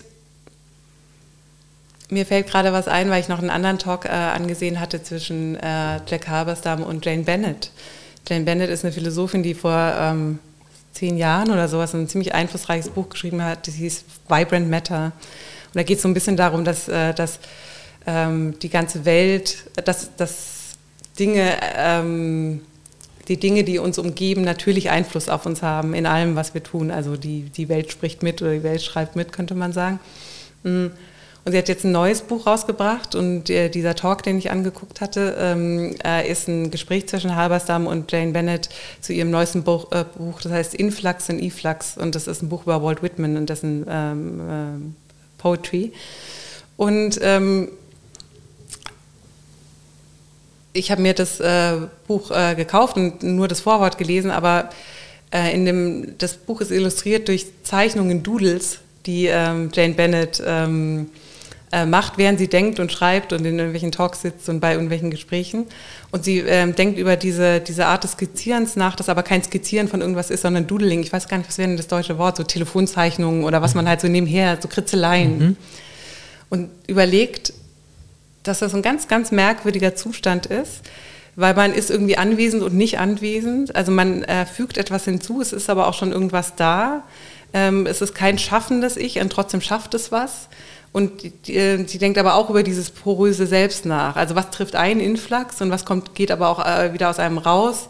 Was verändert einen, aber man verändert ja auch wieder was in der Welt. Mhm. Und äh, ich finde es eigentlich sehr schön, dieses Bild, das sie an diesen Zeichnungen hat, dass man so vor sich hin zeichnet man hat schon Agency und das ist, glaube ich, das, was ich auch nicht aufgeben will, wenn ich, sage, wenn ich sage, ich mache alle Schleusen auf, dann habe ich ja keine Agency mhm. mehr, dann bin ich ja nur so ein Fähnchen im Wind. Und trotzdem lasse ich so ganz, mache ich die Schleusen relativ weit auf und irgendwas ist schon da und was ist eigentlich schon da und ich, ich habe das nicht in Kontrolle und trotzdem steuere ich das ja. Und wir haben ja auch schon Doodles ausgetauscht, weil wir mhm. ähm, beide äh, in einer gemeinsamen Lektüregruppe oder in einem Online-Seminar sind zu Lacans äh, Las Meninas Interpretation geleitet von Rolf Nemitz. Mhm. Und ich glaube, wir bezeichnen nämlich beide immer mit, ne? Ja, das stimmt. Ja, und irgendwann hatte ich dir, hatte ich eine Zeichnung, glaube ich, auf Instagram gepostet und du mhm. hast äh, gesagt, äh, ich habe die gleiche gemacht. Ich, du hast die gleiche gemacht und dann, hat, dann hattest du mich daran erinnert, dass du mir die schon geschickt hast, was mhm. ich wieder vergessen hatte. ähm, was auch spannend ist, weil ich, ich zumindest ja äh, auch Zeichnung vielleicht in meiner künstlerischen Praxis, große Anführungszeichen, ähm, irgendwie verorte. Und die Zeichnung, die ich da mache, oft ganz anders stattfindet als die Zeichnung, die ich mir so als eben Doodles oder Skizzen im Seminar mache. Also die sind viel pragmatischer irgendwie. Da geht es dann oft, Lacan schlägt einen Raum vor oder ähm, eine Topografie oder ähm, äh, ja, es wird über einen Raum gesprochen und dann zeichnet man den eben perspektivisch nach, um sich dran zu erinnern. Also eher so ein Symbol. Ähm, und dadurch sehen da meine Zeichnungen zumindest, ähm, also es war eine, eine, Zeichnung von der Figur und die sah irgendwie aus wie so ein, ja, so ein toter Frosch oder so, weil sie so ganz schnell und äh, schnudrig gemacht war. Und, Aber an ähm, deiner Zeichnung ähm, hatte man gesehen, also es war äh, die Abbild von äh, der Stigmatisierung des heiligen Franziskus äh, durch Jesus und man mhm. sieht zwei Figuren, die durch so Strahlen miteinander verbunden sind, durch die Stigmata. Mhm. Und das mir, hat es mir ein Bild von deiner Zeichnung ge geschickt und das stimmt, äh, man hat irgendwie gesehen, was äh, konkret dieses Bild, über das wir gesprochen hatten, und dann hast du aber weitergezeichnet. Und mhm. das meint, glaube ich, Jane Bennett. Äh, und an der Seite fragten dann auf einmal ganz andere Figuren rein und die mhm. hatten große geöffnete Augen. Ja. Äh, und das, dieses, es ist schon was auf dem Blatt und dann zeichnet man aber einfach weiter, während man zuhört und nachdenkt und mhm. das, äh, das fügt sich irgendwie ein, äh, ist dieses ähm, Addieren, das sozusagen nicht auf dem Blatt was Neues äh, planhaft entwirft, sondern es ist schon was da und trotzdem macht man damit irgendwie weiter und vielleicht ist dieses Doodling ein ganz schönes mhm. Bild, weil Doodling ja auch was mit Abschweifen zu tun hat. Man ist ja geistig eigentlich woanders und dann entstehen diese Zeichnungen. Mhm. Und trotzdem ähm, ist man sehr aufnahmefähig und, äh, und es hilft einem ja wirklich beim Denken. Ähm, vielleicht ist das irgendwie auch ein ganz schönes Bild für das, was da eigentlich passiert. Ja, das mag ich. Ich musste auch gerade, äh, ohne jetzt zu sehr diese mit der Geschichte und wieder dem Nacherzählen von dem eigenen Selbst anzufangen, aber ich musste auch äh, so an die, äh, meine wenigen Schulhefte, die ich aufgehoben habe, denken und dass ich ein äh, Matheheft aus der 10. Klasse, glaube ich, aufgehoben habe, genau aus dem Grund, weil es fast nur gefüllt war mit Zeichnungen und weil ich das irgendwie eine schöne ähm, Gerade in einem Matheheft ist das natürlich toll. Ähm, eine schöne äh, Visualisierung davon fand, dass ich irgendwie mir sehr schwer getan habe, da aufzupassen ähm, und immer abgeschwiffen bin und oft dann vielleicht auch aufpassen konnte oder zumindest, wenn ich schon keine Notizen machen konnte, mir das behalten konnte, weil ich dabei gezeichnet habe. Also ich habe viel, viel gezeichnet in der Schule früher, weil das, ähm, wenn ich irgendwie visuell beschäftigt war, dann konnte ich mich auf, die, auf den Vortrag, auf das Audio besser konzentrieren. Ähm, ja, aber so ein Matheheft voller, voller Zeichnungen, die nichts mit Mathe zu tun hatten, vor allem. Vielleicht auch äh, a Form of Failure, ähm, auch so ein fast durchgefallen sein. Oder Selbstverteidigung oder auch Überleben. ja. ja. The purest form of the doodle oder von der Kritzelei. Wobei ich finde, Doodle klingt viel schöner als Kritzelei. Vielleicht hast du dir auch deswegen schwer getan, das deutsche Wort dafür zu finden. Kritzelei ist so ein bisschen abwertend, ne? Ja, so lautmalerisch klingt das so, also wie Kratzen. Ja, und Doodle, der hat dieses Lupende, ne? Ja. Ja, ja. ja, Doodle klingt wie Loop, genau. Ja, immer. Was mir dazu noch einfällt zu den Doodles und den, äh, den dass ich vergessen habe, dass du mir deine Zeichnung geschickt hattest. Mhm. Und ich ähm, in einer der äh, Performances, die ich mit Vincent mache, in einer dieser Langzeit-Performances, habe ich, äh, ähm, äh, bei der du anwesend warst, habe ich eine mhm. Geschichte erzählt, aber ich weiß nicht, ob die schon, ob du da schon da warst, die Geschichte mit dem Croissant. Das weiß ich auch nicht. Das ist für mich so eine Erinnerungs, äh, die, äh, eine Geschichte, die ich immer mit Erinnerung verbinde. Ähm, eine kleine Anekdote. Mhm. Ähm, Anekdoten sind toll. die für mich ja, Anekdoten sind toll und Anekdoten sind, äh, verfestigen sich. Und das ist eine Anekdote, die wirklich zu einer geworden ist, weil ich ähm, öfter, die, ähm, die ich auch schon öfter verschiedenen Leuten erzählt habe, und zwar eine Erfahrung, die ich gemacht habe in Paris, als ich einen Freund besucht habe. Ähm, und ähm, diesem, dieses absolute Klischee, das ich, glaube ich, gespürt habe und projiziert habe, ohne dass es vielleicht mir so entgegengetragen wurde. Aber das Klischee ist doch ähm, dass die äh, Franzosen, äh, wenn man das nicht genau perfekt ausspricht, äh, so tun, als würden sie einen nicht verstehen. Und ich war also total intimidated und bin, ähm, äh, erinnere mich daran, dass ich in eine Bäckerei gegangen bin und in dem Moment nicht mehr wusste, ob es un croissant oder une croissant heißt. Und dann in meiner Hilflosigkeit gedacht habe, äh, deux croissants, s'il vous plaît. Und dann ähm, da zwei, einfach zwei bestellt habe. Und dann dachte, ach, das ist ja großartig, so mache ich das jetzt immer. Ähm, so kann ich diesem Un ausweichen, weil Dö ist einfach klar. Ähm, und dann äh, in meiner Erinnerung immer zwei Croissants bestellt habe und dann aber bemerkt habe, und da merkt man schon, dass es so anekdotisch wird, dass, dass das irgendwie keine gute Strategie ist, weil schon beim Kaffee hört es irgendwie auf. Wenn man sagt, zwei, Cross, äh, äh, zwei Kaffee bitte, dann muss man die auf beide trinken. Croissant kann man immer noch so mitnehmen. Und daraus habe ich dann die Theorie abgeleitet, dass deswegen Paris die Stadt der Liebenden ist, weil man alles zweimal bestellen muss. ähm, und äh, dass das daher kommen könnte, dass es eigentlich alles nur damit zu tun hat, dass alle Angst, äh, panische Angst davor haben, die äh, Sprache nicht zu sprechen. Das ist die Anekdote. Aber jetzt die Meta-Anekdote geht weiter, dass ich die irgendwann einem Freund erzählt habe. Mhm. Diesem Freund, den ich da besucht habe in Paris, und der sagt, das ist meine Geschichte. Oh. Und ich meinte, wie ist deine Geschichte? Und er so, das habe ich gemacht, als ich nach äh, äh, Paris gezogen bin und die Sprache noch nicht äh, gesprochen habe. Habe ich immer Sachen zweimal bestellt.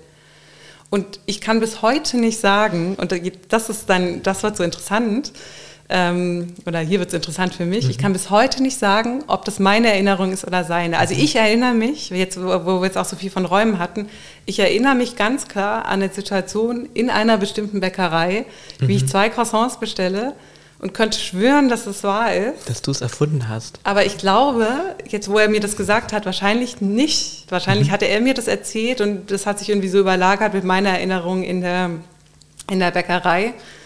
Und jetzt kann man ähm, natürlich sagen, oh Gott, jetzt habe ich seine Erinnerung gestohlen, aber irgendwie...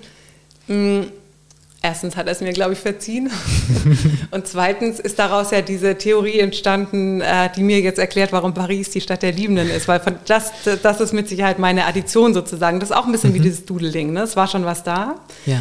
Ich dachte, das war meine Erinnerung, aber eigentlich war, war seine Erinnerung schon auf dem Blatt. Ja. Und ich habe irgendwie ange, angesetzt und angefügt und, ähm, und äh, habe irgendwie ein bisschen weiter gezeichnet. Das passt vielleicht auch gut, weil wir unsere Zeichnung ja auch an verschiedenen Tagen gemacht haben. Das stimmt. Es war ein zeitversetztes Seminar und es ging zweimal um das Gleiche. Und in der ersten Woche habe ich diese Zeichnung gemacht und sie dir geschickt. Ja. Und nächste Woche schickst du mir die gleiche Zeichnung. Ja. Ohne zu wissen, dass wir, dass wir schon darüber gesprochen Genau, hatten. und wissen, wahrscheinlich schon wissend, Ja. aber nicht wissend, Vergessend. wissend. Genau, vergessend. genau. Ja. Und deine Zeichnung war irgendwie besser. Ah, das mein, mein Spannend. Christus sah auch sehr froschmäßig aus.